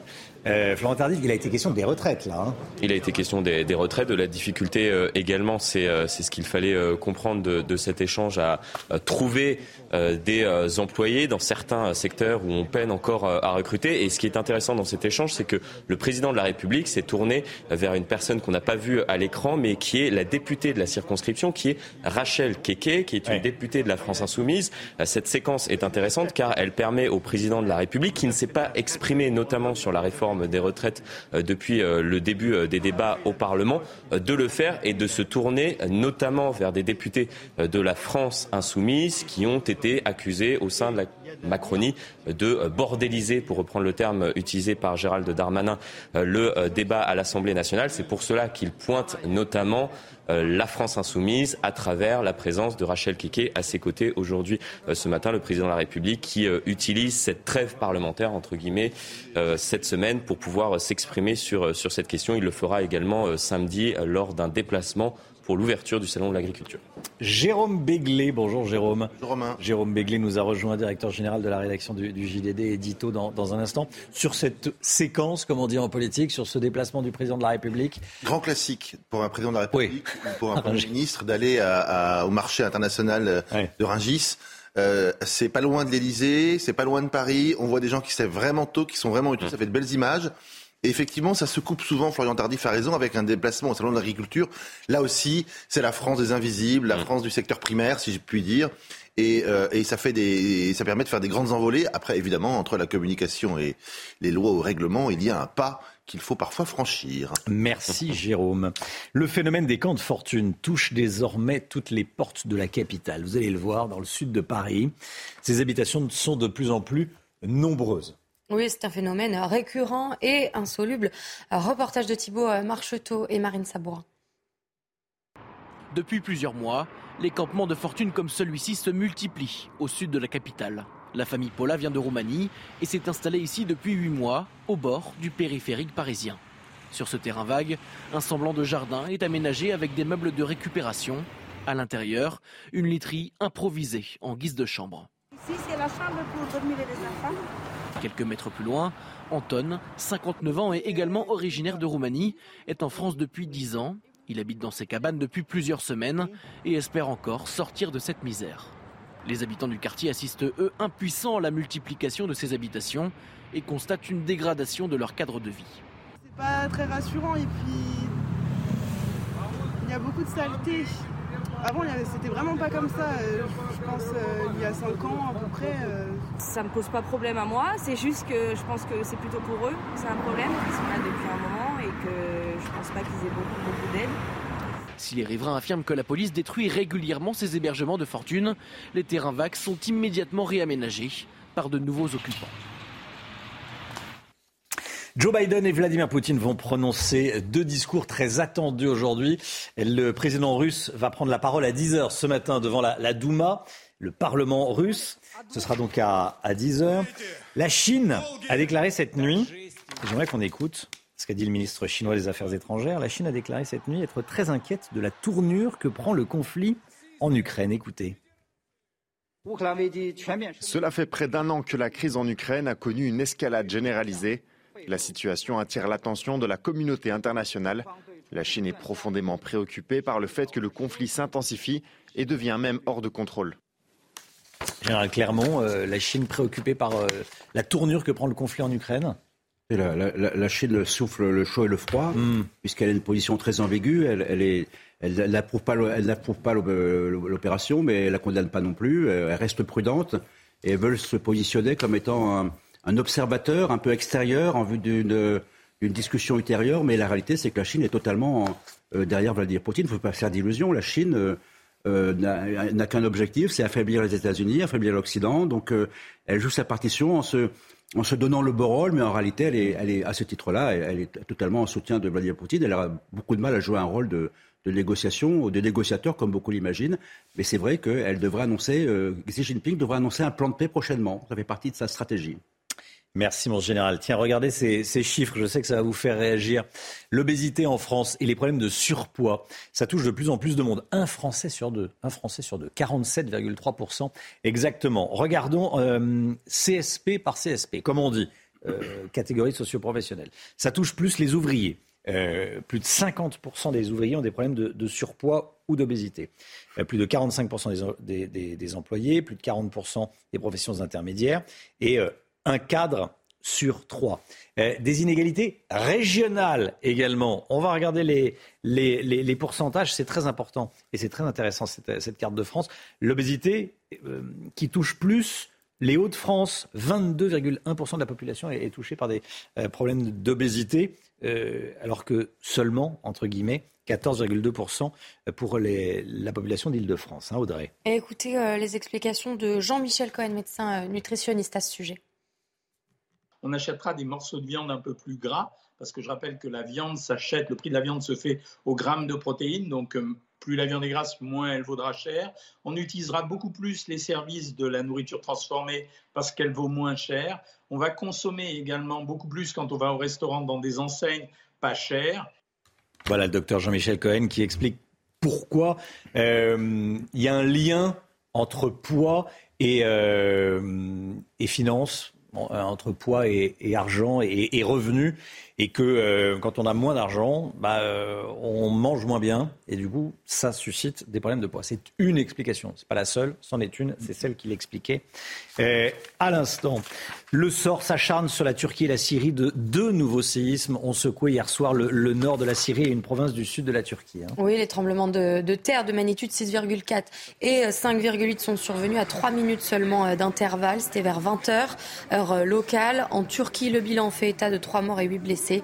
En Syrie, les secours ont dénombré plus de 13 blessés dans le nord du pays. La population sur place est fortement éprouvée, alors que les deux premiers séismes ont fait plus de 45 000 morts. Des milliers de rescapés sans abri se retrouvent dans des camps. L'hygiène et les besoins du quotidien deviennent un réel problème dans ces campements de fortune. Somaya Labidi. Sur la porte de ces toilettes, l'inscription Veuillez les utiliser comme un être humain témoigne de la gravité de la situation sanitaire dans ce camp de fortune d'Antakya. Le problème des toilettes est énorme, énorme. C'est notre plus gros problème. Tôt le matin, nous nous débrouillons, mais c'est très compliqué. C'est dans un état désastreux. Il n'y a pas d'eau. Certaines personnes s'en moquent. Il y a aussi un peu d'ignorance. Mais je pense que nous allons nous en sortir, si Dieu le veut. Des conditions d'hygiène déplorables qui peuvent favoriser la propagation de maladies. Si les conditions d'hygiène sont mauvaises, il y aura bien sûr des maladies contagieuses. Mais d'après les demandes de médicaments reçues jusqu'à présent, ce risque de maladie contagieuse ne s'est pas matérialisé. Fourniture alimentaire et médicale, soutien mental, les ONG multiplient les actions de soutien aux victimes du séisme pour contenir la crise humanitaire qui se profile. Malgré tous ces efforts, la destruction des routes et les conditions météorologiques hivernales retardent, voire rendent impossible l'acheminement de l'aide humanitaire dans certaines régions. Une révision qui fait grincer des dents outre-Manche. Les nouvelles éditions des livres pour enfants de Roald Dahl vont être modifiées. Objectif, supprimer le vocabulaire qui risquerait d'être considéré comme offensant. Oui, hein. référence. C'est de la censure en clair. Référence au poids, à la violence, par exemple, aux questions euh, raciales ont donc été euh, réécrites. Et pour Mathieu euh, Boccoté, sociologue et essayiste, la littérature devient un outil de propagande. Écoutez. Nous sommes devant une forme d'idéologie qui veut s'emparer de tout, qui veut réécrire les œuvres, qui veut faire tomber les statues qui ne plaisent plus dans l'espace public. Et à travers cela, à travers cela, je pense que c'est simplement une époque aujourd'hui qui cherche à tout standardiser, à tout hygiéniser. Et j'y reviens, c'est la logique de la purge. Il y avait des choses semblables qui se passaient, soit dit en passant, entre l'Union soviétique. Aujourd'hui, ça se passe dans nos sociétés qui prétendent par ailleurs être démocratiques et libérales. Vous étiez très énervé, hein, Jérôme Béglé. Ne me lancez pas sur ce sujet, je peux faire 20 minutes sans respirer. Euh, il est où le droit d'auteur Ça nous amènerait à 8h03. Il est où le droit d'auteur Il est où le respect de ce qu'a voulu l'auteur euh, On va interpréter euh, X années après sa mort qu'il aurait été choqué d'écrire ça s'il avait vécu au 21e siècle. Mais enfin, il a écrit ça au 17e, 18e, 19e, 20e. Je trouve ça, mais c'est irrespectueux. effectivement... Euh, moralement, politiquement, euh, une preuve de censure et de, manipulation des esprits et des cerveaux. Bah, Je continuerai de lire les petits nègres d'Agatha Christie dans sa version des petits nègres. Vous avez bien raison. Inflation. Pourquoi euh, il n'y aura pas de mars rouge le mois de mars avec une inflation folle comme le redoute les, la grande distribution? Bruno Le Maire dit il n'y aura pas de mars rouge. On va en parler avec Eric de Maten, spécialiste inflation, spécialiste économie bien sûr, de la rédaction de, de CNews. A tout de suite. 8h moins le quart, le point info avant l'écho. On va parler des prix. Mais tout d'abord, tout ce qu'il faut savoir dans l'actualité avec Audrey Berthaud. Joe Biden et Vladimir Poutine vont prononcer deux discours aujourd'hui. Le président américain doit rencontrer à Varsovie les dirigeants polonais qui sont parmi les principaux soutiens européens de Kiev. De son côté, le président russe doit prononcer un grand discours annuel. Ce sera à 10h à Moscou devant l'élite politique russe. Il n'y a pas eu euh, de pluie depuis plus d'un mois. Le record de 31 jours sans pluie en 2020 est en passe d'être égalé. Une sécheresse météo préoccupante selon Météo France. La plupart des nappes phréatiques sont à sec. Et Elisabeth Borne lance une convention sur le partage de la valeur. La Première ministre s'est exprimée hier. Elle a promis de transcrire dans la loi sur le plein emploi un accord conclu entre syndicats et patronat sur le partage de la valeur. Cet accord s'étend à toutes les entreprises de plus de 11 salariés tout le monde n'est pas d'accord sur l'évolution des prix le mois prochain.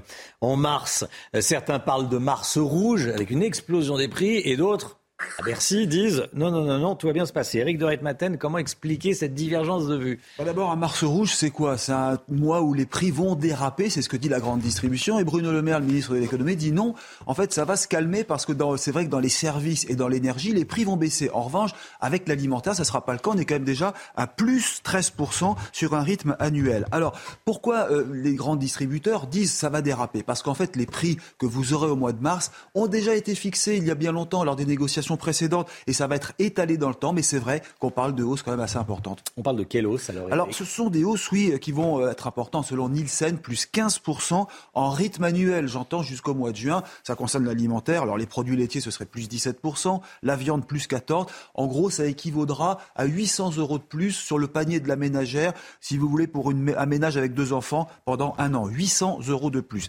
On avait parlé d'un panier anti-inflation où les prix auraient été vraiment au plus bas. Bon, le gouvernement finalement y a renoncé. C'est trop compliqué et il laisse la grande distribution, c'est-à-dire supermarché et hypermarché, gérer eux-mêmes les rabais. Je terminerai par un point. Lorsqu'on vous dit l'inflation est à 5 ou 6% ce qui est le cas aujourd'hui en rythme annuel selon l'INSEE, et après, dans les magasins, vous voyez qu'elle est autour de 15%. Là, effectivement, ça fait tiquer. La réponse, elle est simple. C'est que, en fait, dans le panier qui permet de calculer l'indice des prix à l'année, eh bien, l'alimentaire ne pèse que 15%, c'est pas grand-chose par rapport au reste. Et c'est pour ça qu'il y a une grande différence entre le réel sur le terrain et le ressenti concernant les prix. Merci beaucoup, Eric. Restez bien avec nous. Il est 8h10 dans un instant. Jérôme Béglé, qui sort gagnant de, cette, de ces débats autour de la réforme des, retraites? Pour le moment hein. Saison 1, il va y en avoir d'autres, elles vont arriver. Euh, qui sort gagnant Pour le moment, on verra ça avec Jérôme Béglé dans un instant. A tout de suite. Rendez-vous avec Sonia Mabrouk dans Midi News du lundi au jeudi de midi à 14h. La politique avec vous, Jérôme Béglé. Un sondage IFOP a mesuré les personnalités politiques et syndicales qui avaient le plus profité des débats sur les retraites. Et les résultats ne manquent pas d'intérêt. Bah, l'enseignement principal, Romain, c'est que ce n'est pas parce qu'on crie le plus fort qu'on est le mieux entendu. La France insoumise a monopolisé la parole et les coups d'éclat sur ce sujet, mais elle ne tire absolument pas les marrons du feu. Pas plus qu'Aurélien Pradier, d'ailleurs, qui ne profite pas de sa position de, franc-tireur au sein des Républicains. Regardez les chiffres de trois questions qui ont été posées aux Français. Par exemple, euh, pour chacun des euh, partis politiques suivants, diriez-vous que vous avez une bonne ou mauvaise opinion? Le Rassemblement national arrive en tête, 35%. C'est 10 points de plus qu'en 2017. Europe Écologie Les Verts, 34% euh, ne bouge pas. Après, France Insoumise, Républicain, Parti Socialiste, 30%. Le Modem, 29%. Et Renaissance, le parti présidentiel, a seulement 28%, juste devant le Parti communiste. Quand on demande quels sont les acteurs qui ont le mieux profité de la période, des, dix jours de débat, on voit que ce sont les syndicats, donc CFDT, CGT, FO et tous les autres, qui obtiennent 43% euh, des, euh, de toute satisfaction des Français. Le Rassemblement national est donc deuxième à 25%. Et la NUPES, malgré tout son activisme, 23%. Les LR, 9%. Dernier sondage, quand on prend les personnalités politiques elles-mêmes, eh ben, sans surprise, Marine Le Pen. À la question, et pour chacune des personnalités suivantes, diriez-vous qu'elle incarne bien ou mal l'opposition à la réforme? Marine Le Pen, 46%, devant Jean-Luc Mélenchon, 43%. Les syndicalistes dont je vous parlais tout à l'heure, Martinez euh, de la CGT, Laurent Berger de la CFDT, respectivement 41 et 38%. Et tout à fait en bas, Aurélien Pradier, 19%, qui n'a donc pas vraiment profité de euh, ces euh, coups d'éclat. Alors si on devait résumer en un mot, euh, eh ben, le RN grandit de la séquence, les syndicats se refont un peu la cerise, la France insoumise n'a tiré aucun profit de cet épisode qu'elle avait pourtant soigneusement préparé. Quels enseignements tirez-vous de ce sondage, Jérôme? Eh bien, figurez-vous, Romain, que les adhésions aux syndicats qui étaient en chute libre depuis 30 ans sont en train d'amorcer une hausse. C'est trop tôt pour dire si cette hausse sera durable, mais elle montre quand même que pour les salariés, ils ont fait plus confiance à la CFDT, à CGT, à FO, par exemple, qu'aux partis politiques pour amender, voire pour s'opposer à la, loi. Et c'est particulièrement cruel pour les amis de Mélenchon. Euh, ils ne sont pas les opposants les plus crédibles à la retraite de, à 64 ans, même pas à gauche alors qu'ils ont euh, employé une débauche d'énergie et de fureur pour un si piètre résultat, c'est évidemment un échec. Quant à Aurélien Pradier, mis à part son bref moment de gloire, il a tout perdu. Son poste de, numéro 2 chez les Républicains, une place d'opposant crédible à la réforme et très certainement le soutien de la quinzaine de députés mm. LR qui vont évidemment revenir au bercail, voyant que les sanctions peuvent être un peu lourdes. Ce qui est le plus frappant, c'est que le Rassemblement national, à la fois discret et mesuré à l'Assemblée nationale, gagne encore en crédibilité. Il apparaît aujourd'hui comme l'opposant le plus sérieux au gouvernement et à l'exécutif. Or, les retraites n'étaient pas à proprement parler euh, la spécialité ou le terrain sur lequel le Rassemblement national avait l'habitude de prospérer. Mais voilà, euh, sa mesure et son sérieux ont plu. Marine Le Pen et les siens n'ont pas bloqué l'Assemblée et les Français leur en sont quand même gré. Encore une victoire à bas bruit pour le RN dans sa marche vers le pouvoir. Une victoire d'autant plus précieuse qu'elle était inattendue. Jérôme Béglé. Merci beaucoup, Jérôme. Analyse de, Jérôme Béglé dans la, dans la matinale CNews. 7h56. 8h15, Agnès Pannier-Runacher, invitée de Laurence Ferrari. 8h15, Agnès Pannier-Runacher, ministre de la Transition énergétique, interrogée par, euh, Laurence. Dès le début du journal de 8h, on va parler d'un geste, tiens, pour euh, ceux qui roulent au diesel. Mais qui en a parlé C'est Emmanuel Macron, ce matin, à à où il s'est rendu. Vous allez entendre. Mais tout d'abord, c'est l'instant musique. L'instant musique, on va écouter les Enfoirés ce matin. Les Enfoirés qui ont dévoilé leur clip, le clip de leur hymne 2023. Vous l'avez peut-être déjà entendu à la radio. Rêvons. Allez, on le découvre. On ne sait pas bien comment faire, mais faut plus se taire. Ça n'a l'air de rien, mais regardez la misère pour la mettre à terre. Impuissant, plus jamais non. Il suffit de pas grand chose au fond. Qu'un puissant fasse des millions. Qu'est-ce qu'on attend pour la faire, notre révolution? Qu'on s'aime. Et qu'on le sème pour que les rêves deviennent révolution. Faut qu'on l'apprenne, qu'on le retienne. Les gens qui rêvent font des révolutions. Pour qu'on se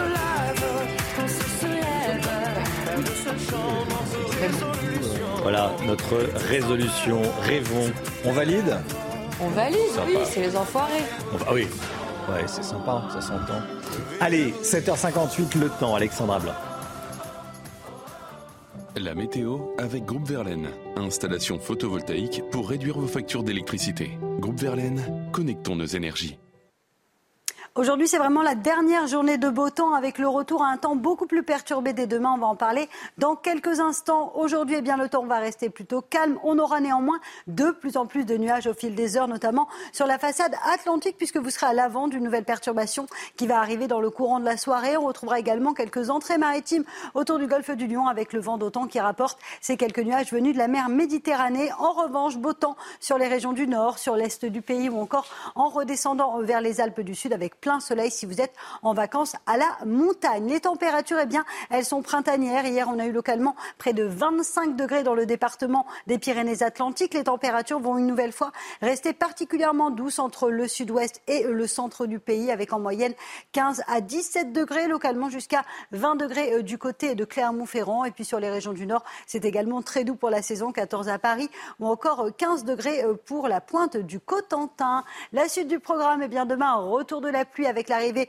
d'une nouvelle perturbation. C'est une très très bonne nouvelle. Nous n'avons pas eu de pluie depuis maintenant un mois. Donc la sécheresse est vraiment bien présente et c'est vraiment à cette période de l'année que les nappes phréatiques euh, se rechargent. Donc conséquence, on va avoir de la pluie entre la façade atlantique, le bassin parisien ou encore le nord, localement quelques averses et puis partout ailleurs, alternance de nuages et d'éclaircies. Le tout dans des températures qui vont un petit peu baisser, 12 degrés sur le nord et 15 degrés dans le sud. Et puis cette baisse va se poursuivre au moins jusqu'à la fin du week-end.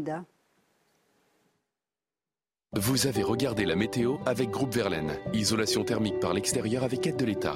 Groupe Verlaine, connectons nos énergies. CNews, il est 8h. Bienvenue à tous. Bienvenue sur CNews. À la une, ce matin, cette déclaration d'Emmanuel Macron il y a quelques instants. On va essayer de faire un petit geste sur le diesel. Il l'a dit à Ringis il y a quelques instants. Augustin Donadieu est sur place. À tout de suite, Augustin. Pierre Palmade va retourner devant la justice. Vendredi prochain, la Cour d'appel de Paris se prononcera sur son incarcération dans le cadre de l'enquête sur l'accident de la route. Vladimir Poutine va prendre la parole ce matin à 10h devant le Parlement russe. Que peut-il dire? Je poserai la question au général Clermont. Et puis la journaliste Églantine Émeillé annonce le décès de son fils de 17 ans. Il était autiste, il était polyhandicapé. Elle avait fait de son fils, Samy, le combat de sa vie. Emmanuel Macron à Ringis ce matin, il a été question beaucoup de, retraite, j'allais dire bien sûr de la retraite, du travail également, mais pas uniquement. Augustin Donadieu en direct de Ringis, qu'est-ce qui s'est passé? Le président de la République a également annoncé un geste pour le diesel. Oui, effectivement, il répondait à un jeune homme qui l'a interpellé, lui disant que c'était très dur de faire le plein en ce moment. Et le président lui a répondu Nous allons essayer eh bien, de faire un petit geste diesel. Vous allez voir. Alors, pas plus d'informations à ce stade. Nous allons dans quelques minutes tenter euh, de lui poser euh, quelques questions à ce sujet qui préoccupe énormément de travailleurs nocturnes ici à Ringis. C'est en tout cas un président au contact, au contact des travailleurs qui se lèvent tôt, euh, nous dit son entourage. Mais la politique s'est immiscée également au milieu des carcasses. Le président est accompagné de la députée insoumise Rachel Keke et un, un jeune homme l'a interpellé en lui disant qu'en France il y avait trop de social. Et le président lui a répondu, je vous cite, euh, le président lui a répondu, je vous cite, je viens de me faire engueuler car monsieur dit qu'il y a trop de social, faites le débriefing à Madame la députée. Donc ambiance un petit peu tendue au milieu des carcasses de viande ici à Rungis, mais le président qui continue eh bien, de déambuler et puis de prendre des, des, nouvelles de tous les travailleurs ici qui sont très inquiets par rapport à cette euh, réforme euh, des retraites. Alors après ce pavillon euh, des tripes, le président va de nouveau se rendre dans un café pour échanger avec les travailleurs et continuer de défendre la réforme des retraites et défendre surtout la valeur travail. Merci beaucoup Augustin Donadieu. On va regarder ce qu'a dit exactement le président de la République. Très dur pour les jeunes Très très dur. On va faire les courses à la fin du mois ou le plein d'essence. Vous gagnez combien Pas grand chose. Pas assez. Un petit peu plus. Mais. Oui. Enfin, on a les aides hein, pour les gros rouleurs. Et là, on va essayer de faire, faire un petit geste diesel, vous allez voir. On va essayer de faire un petit geste diesel, vous allez voir. Jérôme Béglé. Imaginez qu'après votre entretien annuel euh, d'évaluation, euh, votre patron vous dise Mon cher Romain, je vais essayer de faire un petit geste. Vous sortez de, du bureau en disant C'est sûr, je ne serai jamais augmenté. Bon, voilà. Donc, on a le droit de. C'est un peu distancié comme promesse, disons. Voilà. un peu distancié. Alors il dit, on va essayer de faire, faire, un... petit geste. Oui, bah, c'est encore pire. Si vous mettez faire faire, c'est encore pire que faire. Donc c'est pas moi qui vais le faire, c'est quelqu'un d'autre. C'est quoi Il va appeler euh, Total pour dire, faut faire un geste. Exactement ce qui est en train de se, passer euh, au sein du ministère de l'économie et des finances. On faire, travaille faire un petit geste, c'est pas la même chose. Plusieurs euh, jours maintenant, si ce n'est semaines, pour passer. C'est exactement ce qui s'était passé cet été. Patrick Pouyanné à faire ce petit geste en direction des automobilistes, c'est-à-dire que on va très clairement dire à Patrick Pouyanné, soit vous faites un petit geste, soit on agite ce qu'ont agité, euh, ce qu'ont agité les députés euh, de gauche, la super taxe sur les super profits, c'est-à-dire que voulez-vous qu'on taxe votre entreprise et qu'on reverse ensuite l'argent aux automobilistes ou que vous fassiez vous-même un geste et que par la même occasion, ce soit de la publicité entre guillemets gratuite pour votre entreprise. Le résultat est le même, sauf que d'un côté, c'est l'État qui prend, de l'autre, c'est Total qui donne. Merci beaucoup. L'affaire Pierre Palmade, l'humoriste, sera devant la Cour d'appel de Paris vendredi matin. L'appel contre l'assignation à résidence de Pierre Palmade sera examiné à 9h. En clair, sera décidé son incarcération ou non. Oui, il avait été assigné dans le service d'addictologie d'un hôpital sous bracelet électronique. Le parquet de Melun avait euh, fait appel de cette décision. Pierre Palmade qui est euh, également visé par trois enquêtes différentes. On fait le point avec euh, Alexis Vallée. La dernière enquête ouverte est une enquête préliminaire pour détention d'images à caractère pédopornographique. Elle a été ouverte et confiée à la brigade de protection des mineurs. Un homme qui dit connaître personnellement Pierre Palmade est à l'origine du signalement. Dans la nuit du 13 au 14 janvier, l'humoriste se serait vanté, vidéo à l'appui, de pouvoir souffrir des enfants de 7 et 9 ans pour avoir des relations sexuelles. Deux perquisitions ont été menées dans sa maison de Seine-et-Marne et dans son appartement parisien pour examiner son matériel informatique. Ensuite, l'information judiciaire ouverte pour blessure et homicide involontaire liés à l'accident. Pierre Palmade a été mis en examen et assigné à résidence avec bracelet électronique dans une unité médicale d'addictologie à Villejuif, dans le Val-de-Marne. Le parquet de Melun, qui a requis la détention provisoire, a fait appel de la décision du juge des libertés de la détention. Une demande examinée vendredi prochain. Enfin, l'enquête ouverte pour détention et consommation de stupéfiants a été confiée à la brigade de recherche de la gendarmerie de Fontainebleau. Pour le moment, son avancée est inconnue.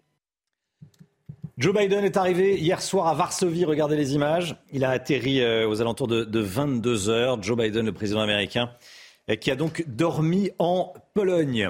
Et pendant ce temps, à Moscou, Vladimir Poutine se prépare à prononcer son, discours à la nation, un discours, un grand discours annuel.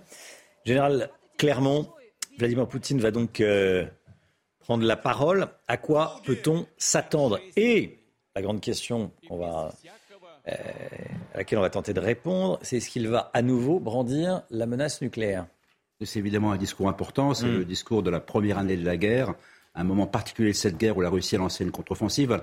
Je pense quand même qu'on risque d'être un petit peu déçu parce que c'est quand même de la communication politique avant tout.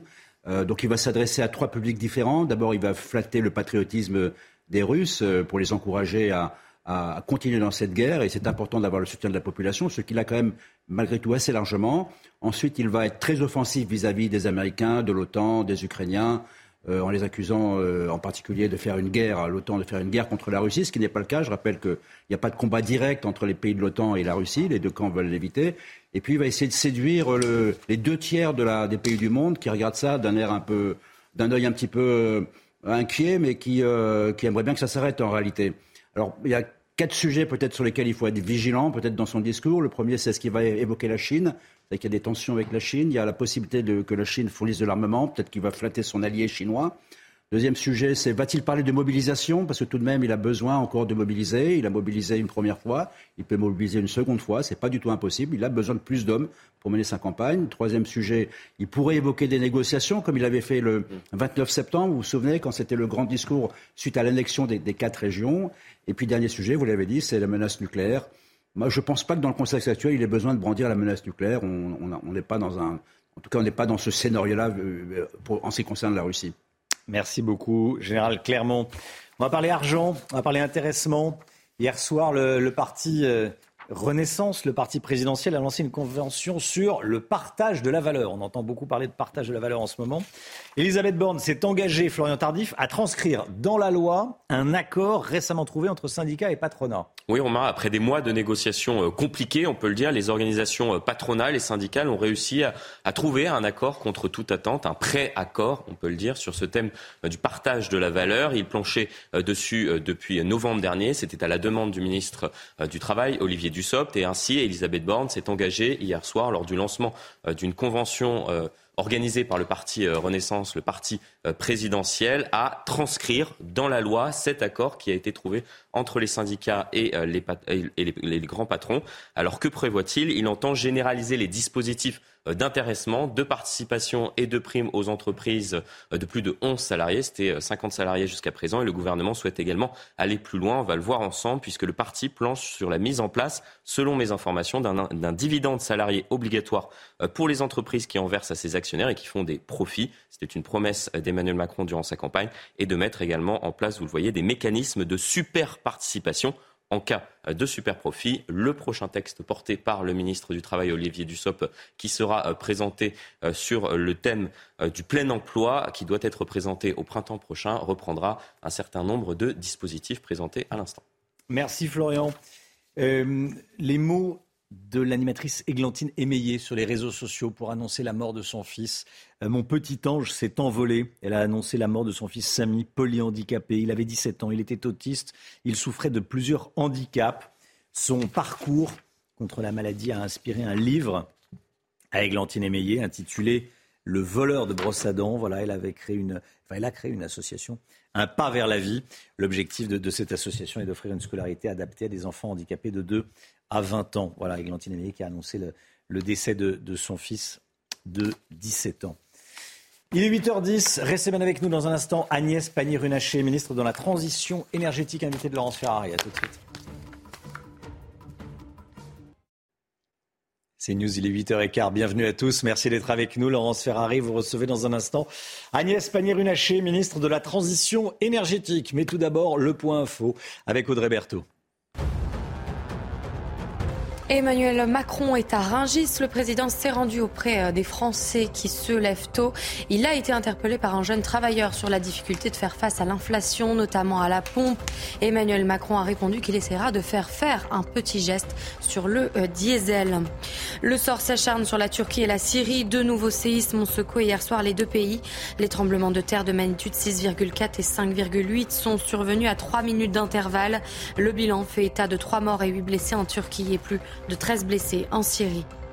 Enfin, près d'un Français sur deux est en situation de surpoids. Un sixième des Français et euh, sont obèses. Une étude de l'INSERM et du euh, CHU de Montpellier révélée euh, dans le Figaro montre que la part des Français obèses a continué d'augmenter ces dernières années. Cette hausse est particulièrement marquée chez les plus jeunes. Laurence, vous recevez ce matin Agnès Pannier-Runacher. Bonjour Madame la Ministre. Bonjour. Bienvenue dans la matinale de CNews. Je rebondis sur les images du président que l'on vient de voir à Ringis. Le président qui annonce un petit geste sur le diesel. Qu'est-ce que ça va être ce petit geste sur le diesel? Vous qui êtes la ministre de la Transition écologique, c'est écolo ça, un petit geste sur le diesel? Alors, je crois qu'il faut distinguer deux choses. Tout le travail que nous faisons pour euh, sortir des énergies fossiles, mais ça, ça va prendre du temps. Mmh. Et aujourd'hui, la situation de pouvoir d'achat des Français, vous savez que nous avons mis en place une indemnité carburant. Mhm. Je le dis aux Français qui nous écoutent, car tout le monde aujourd'hui n'a pas, de, pas demandé son indemnité carburant. Tous ceux qui peuvent y avoir accès, hein, on parle de plus de 10 millions de Français qui peuvent avoir une indemnité carburant. Ceux, ceux qui utilisent leur voiture pour aller travailler. Ça, c'est une mesure de pouvoir d'achat. Et évidemment, nous accompagnons les Français pour changer de voiture, pour euh, pouvoir accéder à d'autres mobilités qui n'utilisent pas du diesel. Mais lorsque vous n'avez pas les moyens de changer oui, mais en même temps, vous donnez un petit coup de pouce au diesel. Justement, c'est complètement paradoxal en fait. Pas du tout. Au contraire, rien n'est cohérent. C'est concilier le court terme et le long terme. C'est faire en sorte de tenir compte du fait que nous changeons d'un modèle qui repose sur les énergies fossiles et que nous ne laissons personne sur le bord de la route. C'est très facile d'avoir euh, des propos élevés lorsque on habite Paris et qu'on a les transports en commun et qu'on peut se déplacer sans utiliser sa voiture. Mais lorsqu'on est euh, comme moi, euh, qu'on habite Lens et qu'on ne peut pas aller au travail et parfois peut pas aller euh, voir ses parents euh, à l'EHPAD euh, sans sa voiture et qu'on n'a pas les moyens de choisir de changer de voiture et que le carburant augmente, eh ben, il Donc faut aussi un- qu'on tienne une compte de aide ça. qui se rajoute au chèque carburant qui est déjà en place, c'est ça Non, Madame la alors. de quoi parle le président exactement? S'agissant de l'aide du diesel, je rappelle déjà ce qui a été mis en place Mhm. par le gouvernement. Et par ailleurs, vous savez comme moi que Total a indiqué qu'il travaillait à une éventuelle ristourne. Et là, vous l'avez entendu, le président a dit faire faire. Donc il s'agit des acteurs privés qui D'accord. aujourd'hui ont les moyens d'accompagner les Français. Leur tordre leurs bras, c'est ça? Vu les bénéfices qu'ils dégagent, vous leur dites euh, là, vous allez faire un effort pour leur aider dit- les Français. C'est ce que vous leur dites C'est ce que le gouvernement leur Moi, je dis euh, au, au patron de Total, qui fait assez peu de, bénéfices en France, mais beaucoup dans le reste du monde, investissez en France, investissez dans la transition énergétique et rendez tout ce que vous pouvez aux Français. Euh, je pense que ça bénéficiera à notre pays. En ce moment, euh, Total Energy construit un terminal méthanier flottant au large du Havre, on est bien d'accord hein Tout à fait. Ça, c'est pour pouvoir traiter le gaz qui nous arrive des États-Unis. Exactement. Le gaz de schiste. Alors, c'est pas euh, forcément du gaz de schiste déjà. Euh, je rappelle que le gaz que nous apportons de manière générale utilise des techniques de fracturation. C'est vrai pour la plupart des gisements qui sont utilisés dans le monde. Euh, par ailleurs, il s'agit de remplacer du gaz russe. Aujourd'hui, nous avons baissé, baissé notre consommation de gaz et en termes d'émissions de gaz à effet de serre, euh, c'est l'équivalent de 15% de gaz que nous n'avons pas utilisé l'année dernière, qu'ils viennent de Russie ou des États-Unis, cela ne change rien. L'important, c'est de baisser notre consommation et le plan sobriété Mhm. que j'ai lancé avec la Première ministre a permis non seulement de passer l'hiver sans encombre, ce Mhm. qui était important. Il n'y aura pas de risque de coupure d'électricité cet hiver? Je peux vous confirmer que sous- si nous continuons à être vigilants sur notre consommation d'énergie, non, il n'y aura pas de coupure euh, d'électricité. D'accord. Concernant euh, un dernier mot sur le gaz, euh, on parle donc quand même de gaz de schiste importé des États-Unis. Vous dites que ça n'a pas d'importance que ça vienne des États-Unis ou de la Russie.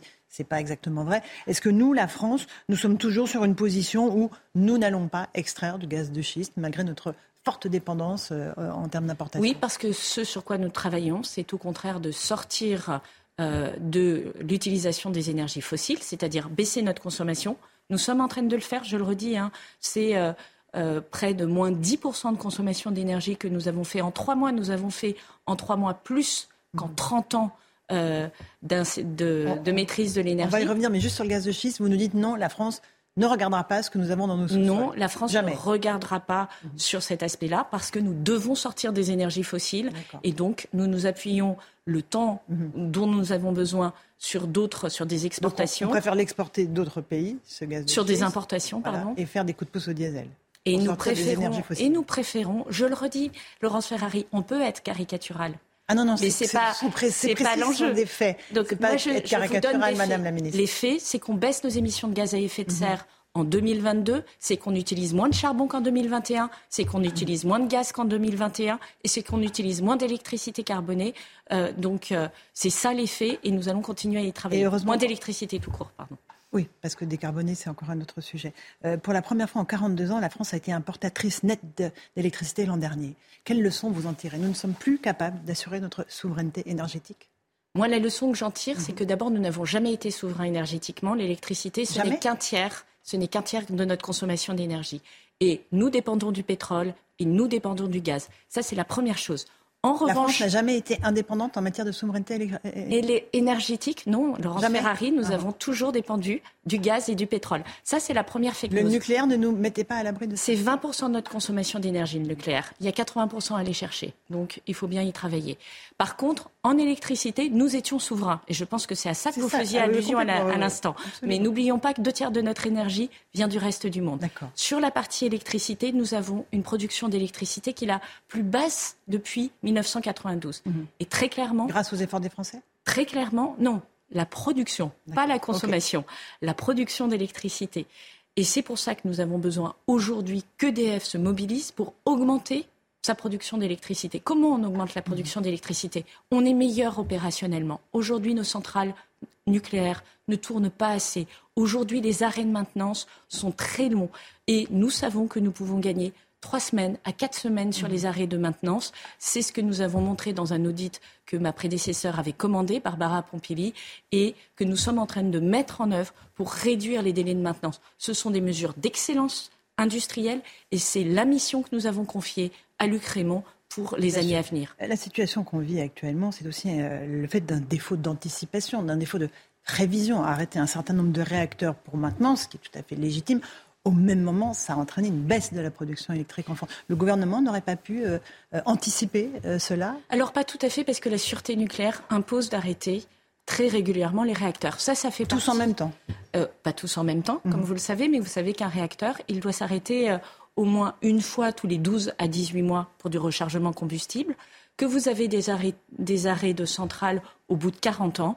Et si vous regardez euh, quand est-ce que nos réacteurs nucléaires ont été euh, fabriqués, eh ben vous rajoutez 40 ans et vous êtes pile poil dans la période actuelle. Donc tout ça été parfaitement prévisible. Tout ça, mmh. c'est du travail qui euh, repose sur les épaules de salariés d'EDF mmh. aujourd'hui. Ce que nous savons en revanche, c'est que nous pouvons faire plus vite. C'est ce que montre l'audit industriel qui a été commandé par le gouvernement et qui est actuellement mis en œuvre par. Euh, e et puis, nous avons détecté, et ça c'est aussi le résultat d'un très haut niveau de sûreté nucléaire, des, des traces de corrosion sur certaines tuyauteries, mhm. et nous sommes en train de les réparer.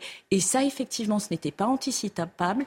Mais en France, on ne plaisante pas avec la sûreté nucléaire et nous avons arrêté les centrales pour pouvoir réparer. Quelle est la feuille du gouvernement pour redresser la barre en matière euh, d'énergie nucléaire? Qu'est-ce que vous allez proposer? Il y a un projet de loi d'accélération du nucléaire qui arrive à l'Assemblée en commission la semaine prochaine. Plusieurs choses. Vous savez qu'un comité de politique nucléaire s'est tenu euh, le 3 février mhm. et nous avons pris sur euh, l'ensemble de la filière des décisions, des décisions d'investissement. Il faut accompagner EDF pour lui permettre de faire tous les investissements qui permettent d'abord d'opérer, d'avoir euh, le meilleur productible d'électricité aujourd'hui sur la base des réacteurs que nous avons, c'est-à-dire euh, faire en sorte que euh, les arrêts, je l'ai encore dit, hein, puissent durer moins de temps. Deuxième chose, prolonger la vie des centrales. Mhm. Et pour prolonger la vie des centrales... C'est dommage d'avoir fermé Fessenheim, d'ailleurs. C'est des investissements... Vous regrettez ou pas Fessenheim, c'est une de nos plus vieilles centrales et elle, n'était pas si performante, en tout cas pas aussi performante que beaucoup elle aurait pu commentateurs quelques années encore. veulent bien le dire. En tout cas, Des au moment, en général. Laurence Ferrari, au moment où nous arrivions au pouvoir, il fallait euh, en réalité 4 à 5 ans, peut-être même 6, pour pouvoir espérer prolonger Fessenheim, puisque c'est tous les travaux de prolongation de la France centrale n'avaient pas été anticipés. Qu'est-ce que vous Ça, c'est une réalité. Alors, ce que nous prévoyons, c'est effectivement d'anticiper euh, la prolongation des centrales, passer de 40 à 50 ans, puis de 50 à 60 ans. Euh, c'est des investissements de maintenance prédictive et d'anticipation de ces passages.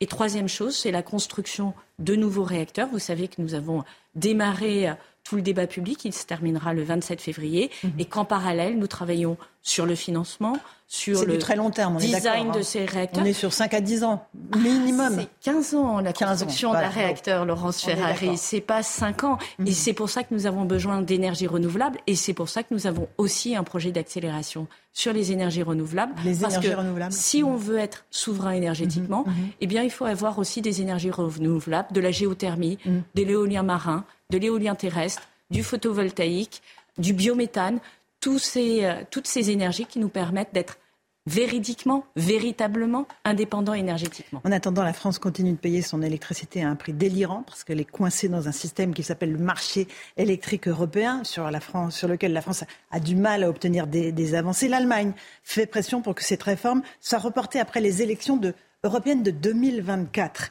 Est-ce qu'une fois de plus, la France va se coucher devant l'Allemagne? Alors là encore, euh, pas du tout, puisque, euh, comme vous le savez, la Commission européenne va présenter un texte de réforme du marché de l'électricité au mois de mars. Et l'Allemagne a déjà dit qu'elle attendrait les européennes de 2024. Ça, avant de ce bouger. sont les faits, et je ne suis pas sûre que ça ait été si précis de la part de l'Allemagne. Robert peu Abac, importe. vice-chancelier, qui appelle la. Commission à ralentir le processus. Et par ailleurs, Non, non, euh, pas peu importe, ce sont des faits, madame. Oui, mais moi je vous réponds. Euh, la Commission européenne présente un texte au mois de mars. Et donc ça, ce sont les faits aussi. Et l'Allemagne va Et le valider c'est à la demande de la France. Et l'Allemagne fait partie de 27 pays. Et donc c'est 27 pays qui négocient. C'est pas l'Allemagne et c'est pas la France tout seul. C'est le propos. Maintenant, je veux revenir un instant sur euh, le, marché de l'électricité voilà. européen. Aujourd'hui, les Français payent le prix de l'électricité euh, pratiquement trois fois plus cher que ce qu'ils devraient ne le payer. Alors, c'est pas tout à fait exact non plus, puisque euh, vous savez que le prix de l'électricité, euh, il dépend effectivement euh, de nos centrales nucléaires, mais pas que. Il pas dépend seulement. beaucoup des importations, et le prix des importations est élevé, puisque d'autres fabriquent sur base euh, de gaz. Et puis, il y a une fake Et ça, news. ça vous paraît pas aberrant? Non, mais je vais essayer de ça- terminer mon propos, oui, non, si vous le permettez. Rien que là-dessus. Notre prix d'électricité est basé sur le prix du gaz qui dépend donc des autres. Bah, quand on importe, en règle générale, et c'est bien pour ça qu'il faut sortir des énergies est bien fossiles, on, dépend des C'est autres. pour ça qu'il faut être souverain. Quand on a le prix du pétrole qui augmente et qu'on n'est pas producteur de pétrole, on, prie le- on paye le prix des autres. Et c'est pour ça qu'il faut développer des énergies renouvelables dans les 15 ans qui viennent. Et c'est pour ça qu'il faut développer des, des réacteurs nucléaires si on veut être indépendant réellement et payer le vrai prix. Et puis la fake news qui circule, c'est celle du marché de l'électricité. L'Espagne serait sortie du marché de l'électricité. Non, non, c'est parfaitement inexact. Oui, oui, oui. En réalité, c'est une taxe Mhm. que paye une partie euh, de la population qui permet de baisser les prix de l'électricité sur une partie des entreprises. Mhm. Donc c'est le même système que la France qui a protégé. Je rappelle que les ménages français, aujourd'hui, Mhm. quand bien même le marché de l'électricité a un fonctionnement qu'on peut discuter, payent le prix de l'électricité le plus bas d'Europe. Les D'accord. Français, Mais les beaucoup plus ménages, cher que ce qu'ils devraient le payer, Madame Les la très petites entreprises euh, payent le prix de l'électricité le plus bas d'Europe et euh, 15% plus cher cette année, Mhm. là où ils auraient dû payer 85% plus cher. Alors, euh, ne Donc, laissons pas circuler, ne Il laissons faut pas de circuler ça les fake news. Non, nous nous agissons. Alors, nous que vous agissons proposez avec des boucliers. Nous agissons en allant prélever sur les Et vous allez sur le marché électrique européen Nous Par- Quelle est la agissons- position de la France Que Nous agissons sur les énergéticiens pour qu'ils contribuent à payer le bouclier énergétique. Nous taxons les surprofits. Et si j'y vais, et nous agissons en portant cette réforme du marché de l'électricité et le, texte de la Commission européenne, qui a été Mhm. inspiré entre autres par les Français, arrive au mois de mars sur la table Et je vous des ministres des que conseils. l'Allemagne ne souhaite pas bouger de ce euh, système d'électricité européen avant les européennes de 2024. Il faudra donc que les Français attendent cette échéance avant de pouvoir Mais euh, je le éventuellement payer leur électricité Je au le prix rappelle, Laurence Ferrari, les, les Allemands ne voulaient pas de plafonnement du prix du gaz et nous avons un plafonnement du prix du gaz européen que les Français ont négocié au niveau de la Commission européenne. Ça aussi, c'est de la réalité. La réalité, c'est une France forte en Europe qui est capable de négocier des textes auxquels les euh, Allemands n'adhèrent pas nécessairement. Et finalement, ils les acceptent parce que nous sommes 27 et que ce n'est pas que l'Allemagne qui décide en Europe et c'est très heureux. Donc le plafonnement du prix du gaz, vous me disiez sur ce plateau, vous n'y arriverez pas. Nous y sommes arrivés en décembre dernier. Alors, euh, néanmoins, euh, on va parler juste un tout petit mot de- du gaz. Euh, les prix du gaz restent trois fois plus chers qu'en 2021 et surtout six fois plus chers qu'aux États-Unis. Comment est-ce qu'on peut réindustrialiser la France avec des tarifs qui sont aussi peu compétitifs? Alors, euh, Et c'est vrai le vrai sujet de la concurrence des États-Unis. C'est le hein. vrai sujet, un, de la décarbonation. Comment on euh, sort de notre dépendance au prix du gaz?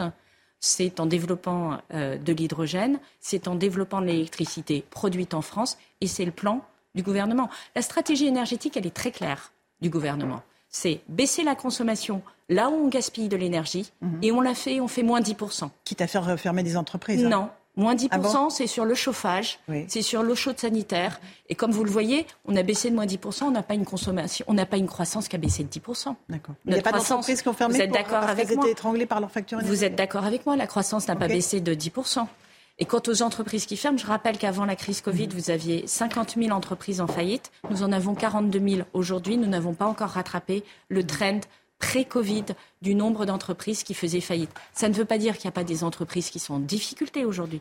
Et c'est pour ça que nous les aidons. Et c'est pour ça que, encore une fois, je, je les invite à s'assurer qu'elles bénéficient des aides que nous leur apportons, parce que nous voyons que euh, certaines entreprises n'en bénéficient pas.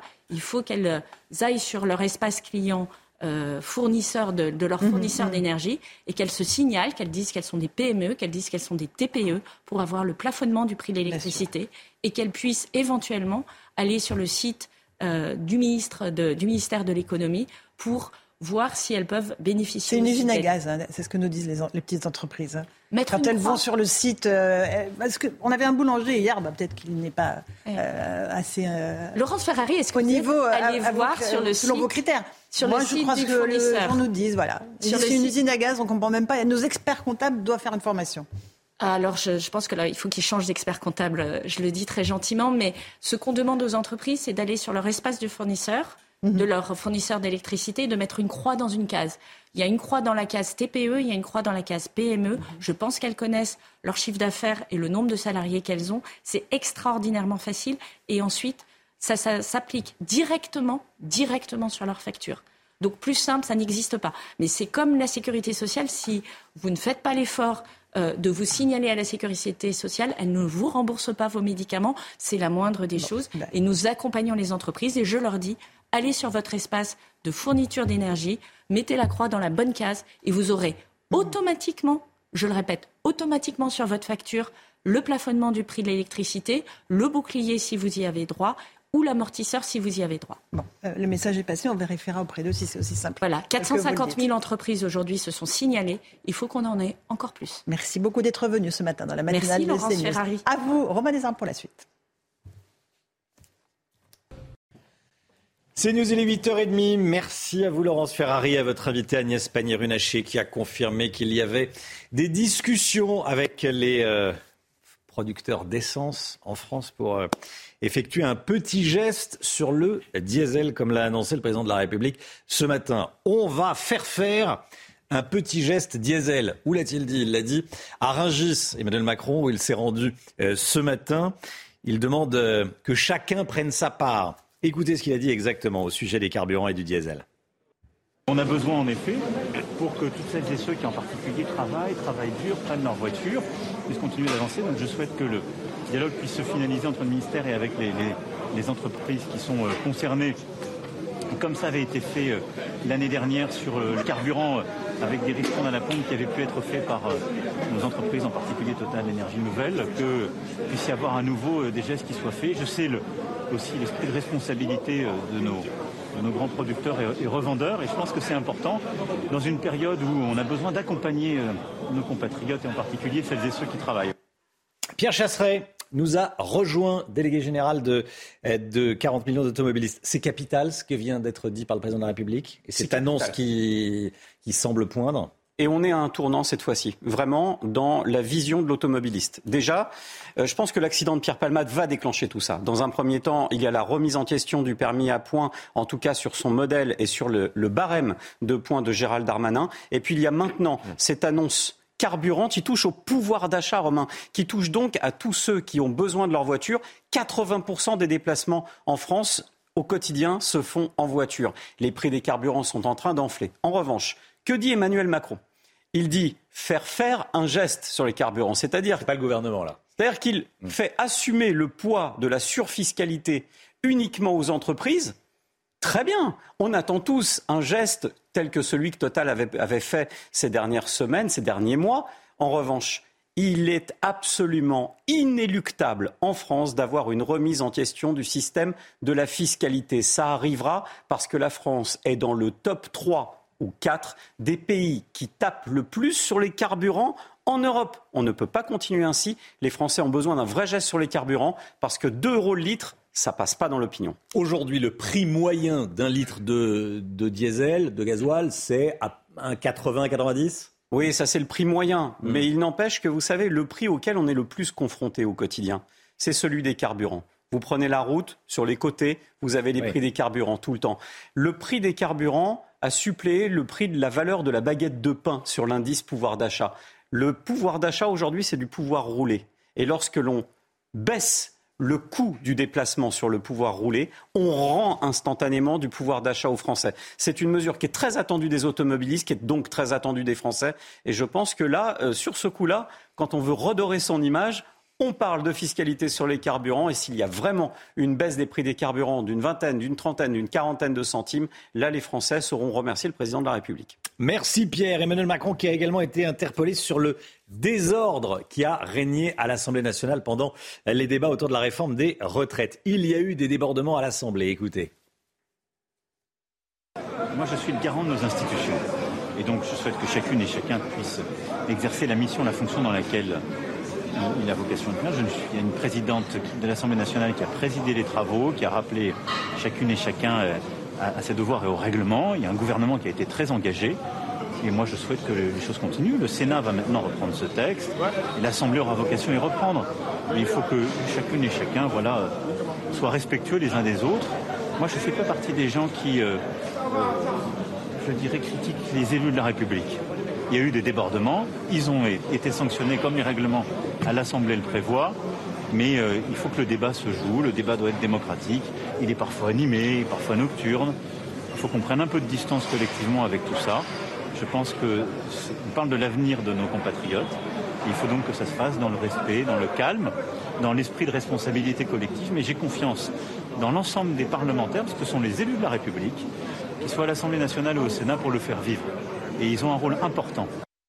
Voilà, le président de la République qui est, qui est, qui est dans son rôle, qui rappelle les règles, hein, Florent Tardif. Oui, tout à Et le fait. cadre. Qui, qui a un discours Mm. un peu plus policé que celui qu'il peut tenir euh, euh, en coulisses. Il est vrai qu'il a décidé euh, d'être en retrait durant euh, cette séquence au Parlement. Les débats qui se sont tenus pendant un peu plus euh, de deux semaines à l'Assemblée nationale, qui vont se, se tenir euh, à partir de la semaine prochaine euh, au Sénat. Et euh, à plusieurs reprises, on a euh, laissé. Au sein euh, de, euh, de, de la presse euh, fuiter quelques informations concernant l'état d'esprit du président de la République par rapport à ce qui se passait à l'Assemblée nationale ces deux dernières semaines. Et il était beaucoup plus agacé, beaucoup plus énervé par rapport notamment aux critiques, aux insultes parfois à l'encontre de, de membres majoritairement de la majorité et plus particulièrement du gouvernement. Je fais bien évidemment référence à Olivier Dussopt qui a été à maintes reprises parfois insulté euh, par euh, plusieurs membres de la France insoumise. Il a d'ailleurs rappelé qu'il y avait eu euh, des, rappels au règlement importants, parfois des sanctions à l'égard de plusieurs députés. Donc voilà, il recadre le débat.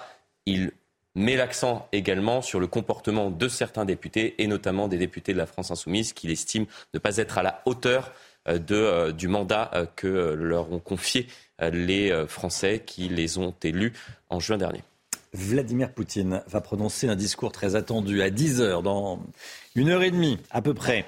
Le président russe qui euh, s'adressera à tous les Russes et au-delà, il parlera depuis la Douma, le, le Parlement russe, Général Clermont, avec nous. Vendredi, ça fera un an. Euh, un an que la Russie a, envahi, l'Ukraine. Déjà sur le, discours de Vladimir Poutine, qu'est-ce qu'on va particulièrement écouter lors de ce discours? Je pense qu'on va surtout écouter les, les annonces qu'il pourrait faire dans, dans quelques domaines. Je vois quatre domaines principaux. Le premier, c'est éventuellement évoquer la Chine, qui est l'ami sans limite euh, de, de la Russie et qui soutient économiquement et idéologiquement la, la- la Russie. Il l'avait pas fait jusqu'à présent. Est-ce qu'il le fera? Il y a la présence d'un haut responsable chinois aujourd'hui euh, au Kremlin. Le deuxième sujet, c'est la mobilisation, un sujet plus militaire. Il a besoin sans doute de plus d'hommes pour atteindre ses objectifs militaires. Il a mobilisé 300 000 il pourrait y en avoir plus qui seraient annoncés, ça fait partie des possibilités. Le troisième sujet, ça va être euh, la question des négociations. Dans son discours du 29 septembre, à l'occasion de l'annexion des quatre régions, il avait app- appelé à la négociation. La négociation pour Poutine, c'est on gèle les combats là où ils en sont, euh, et puis ensuite on les reprendra plus tard, une fois qu'on s'est fait une santé. Donc ça, évidemment, personne n'en veut. Et le dernier sujet, c'est effectivement la menace nucléaire. Alors il peut, il n'est pas obligé de faire une menace nucléaire. Il peut simplement rappeler que ce qu'avait fait un de ses, euh, un, de, ses responsables, c'est de dire qu'une puissance nucléaire ne perd pas une guerre. Donc, euh, et rappeler que c'est une puissance nucléaire et qu'à ce titre-là, euh, elle a un statut particulier et ce statut particulier qui fait qu'aujourd'hui, l'OTAN, les Américains et les Français ne sont pas en guerre contre la Russie. Merci mon général. Discours donc de Vladimir Poutine à 10h ce matin. L'affaire Palmade.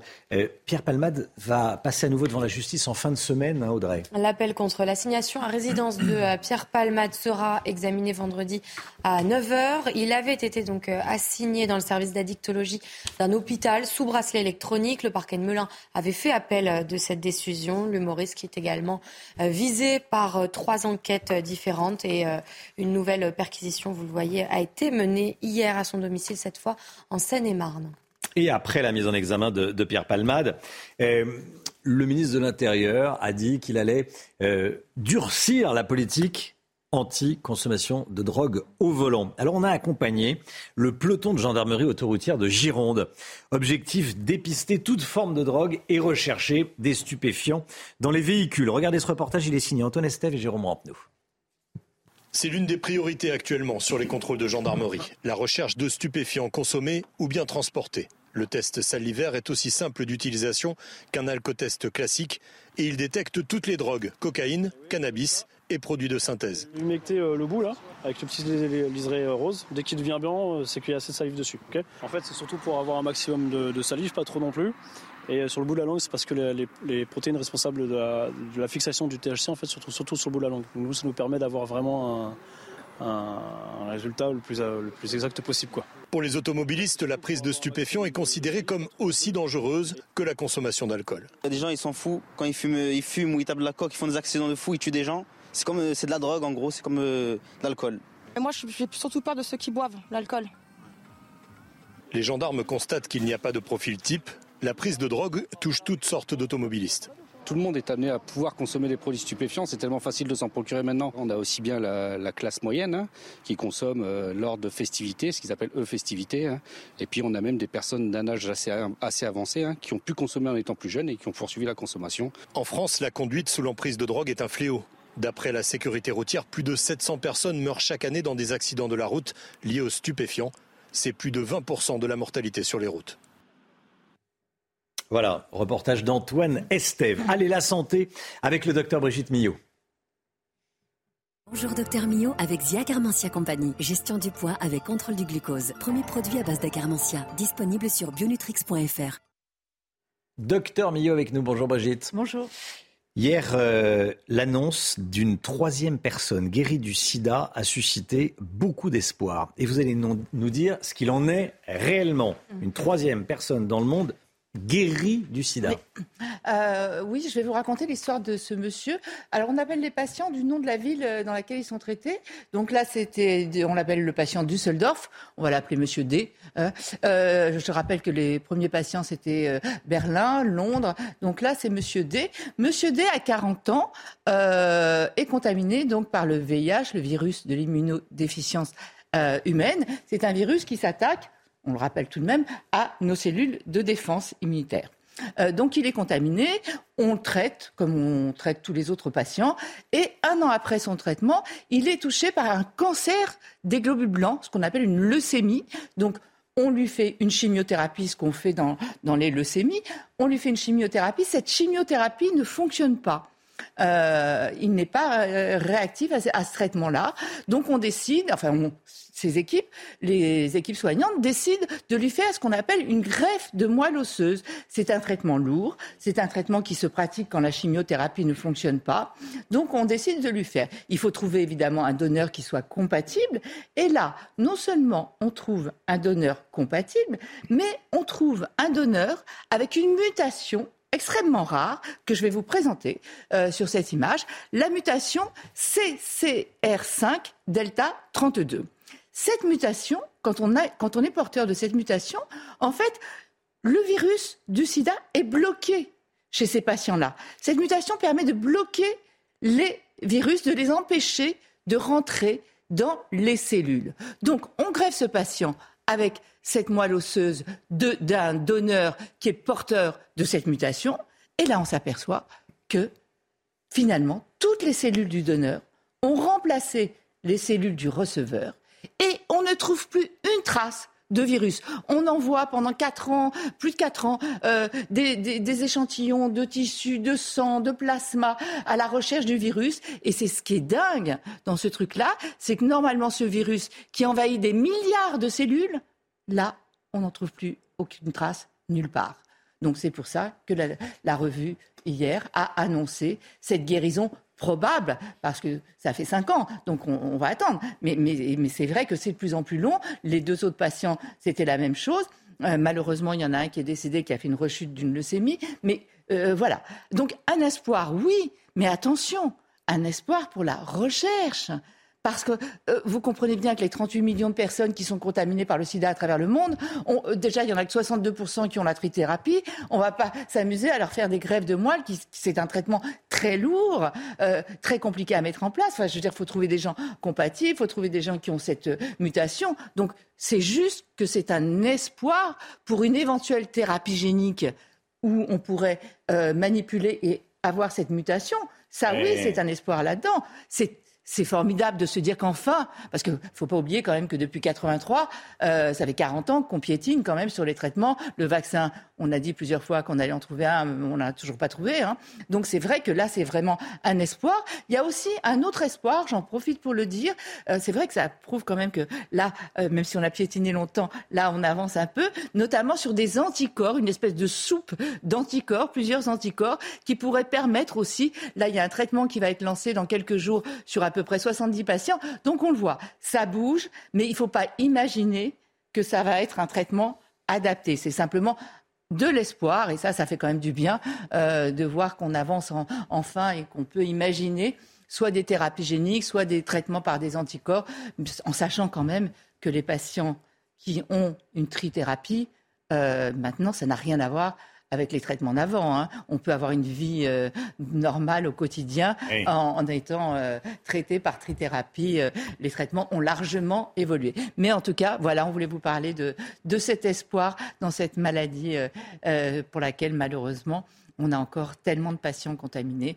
je vous rappelle quand même 38 millions à travers le monde, 175 000 en France. Donc surtout, on continue le dépistage, on continue, ça c'est important, à ce, et, évidemment euh, la prévention, la prévention, la prévention. Avec Compagnie. Gestion du poids avec contrôle du glucose. Premier produit à base d'Acarmentia. Disponible sur bionutrix.fr. 9h10. Merci d'avoir démarré votre journée avec nous sur CNews. On se retrouve demain matin dès 5h55 avec Audrey Berthaud, avec le docteur Brigitte Millot, Florian Tardif, le général Clermont était avec nous ce matin, et avec Éric de Ritmaten, bien sûr, et avec Alexandra Blanc, que vous allez retrouver dans, quelques instants. À 9h, c'est l'heure des pros, avec Pascal Pro et ses invités. Les meilleurs moments de la matinale, c'est sur cnews.fr. Et euh, avec euh, Olivier Benkimoun, tous les jours, 21h, le meilleur de l'info, les meilleurs moments de la journée sur, euh, sur CNews. Belle journée à vous, à demain. Tout de suite, Pascal Pro dans l'heure des pros.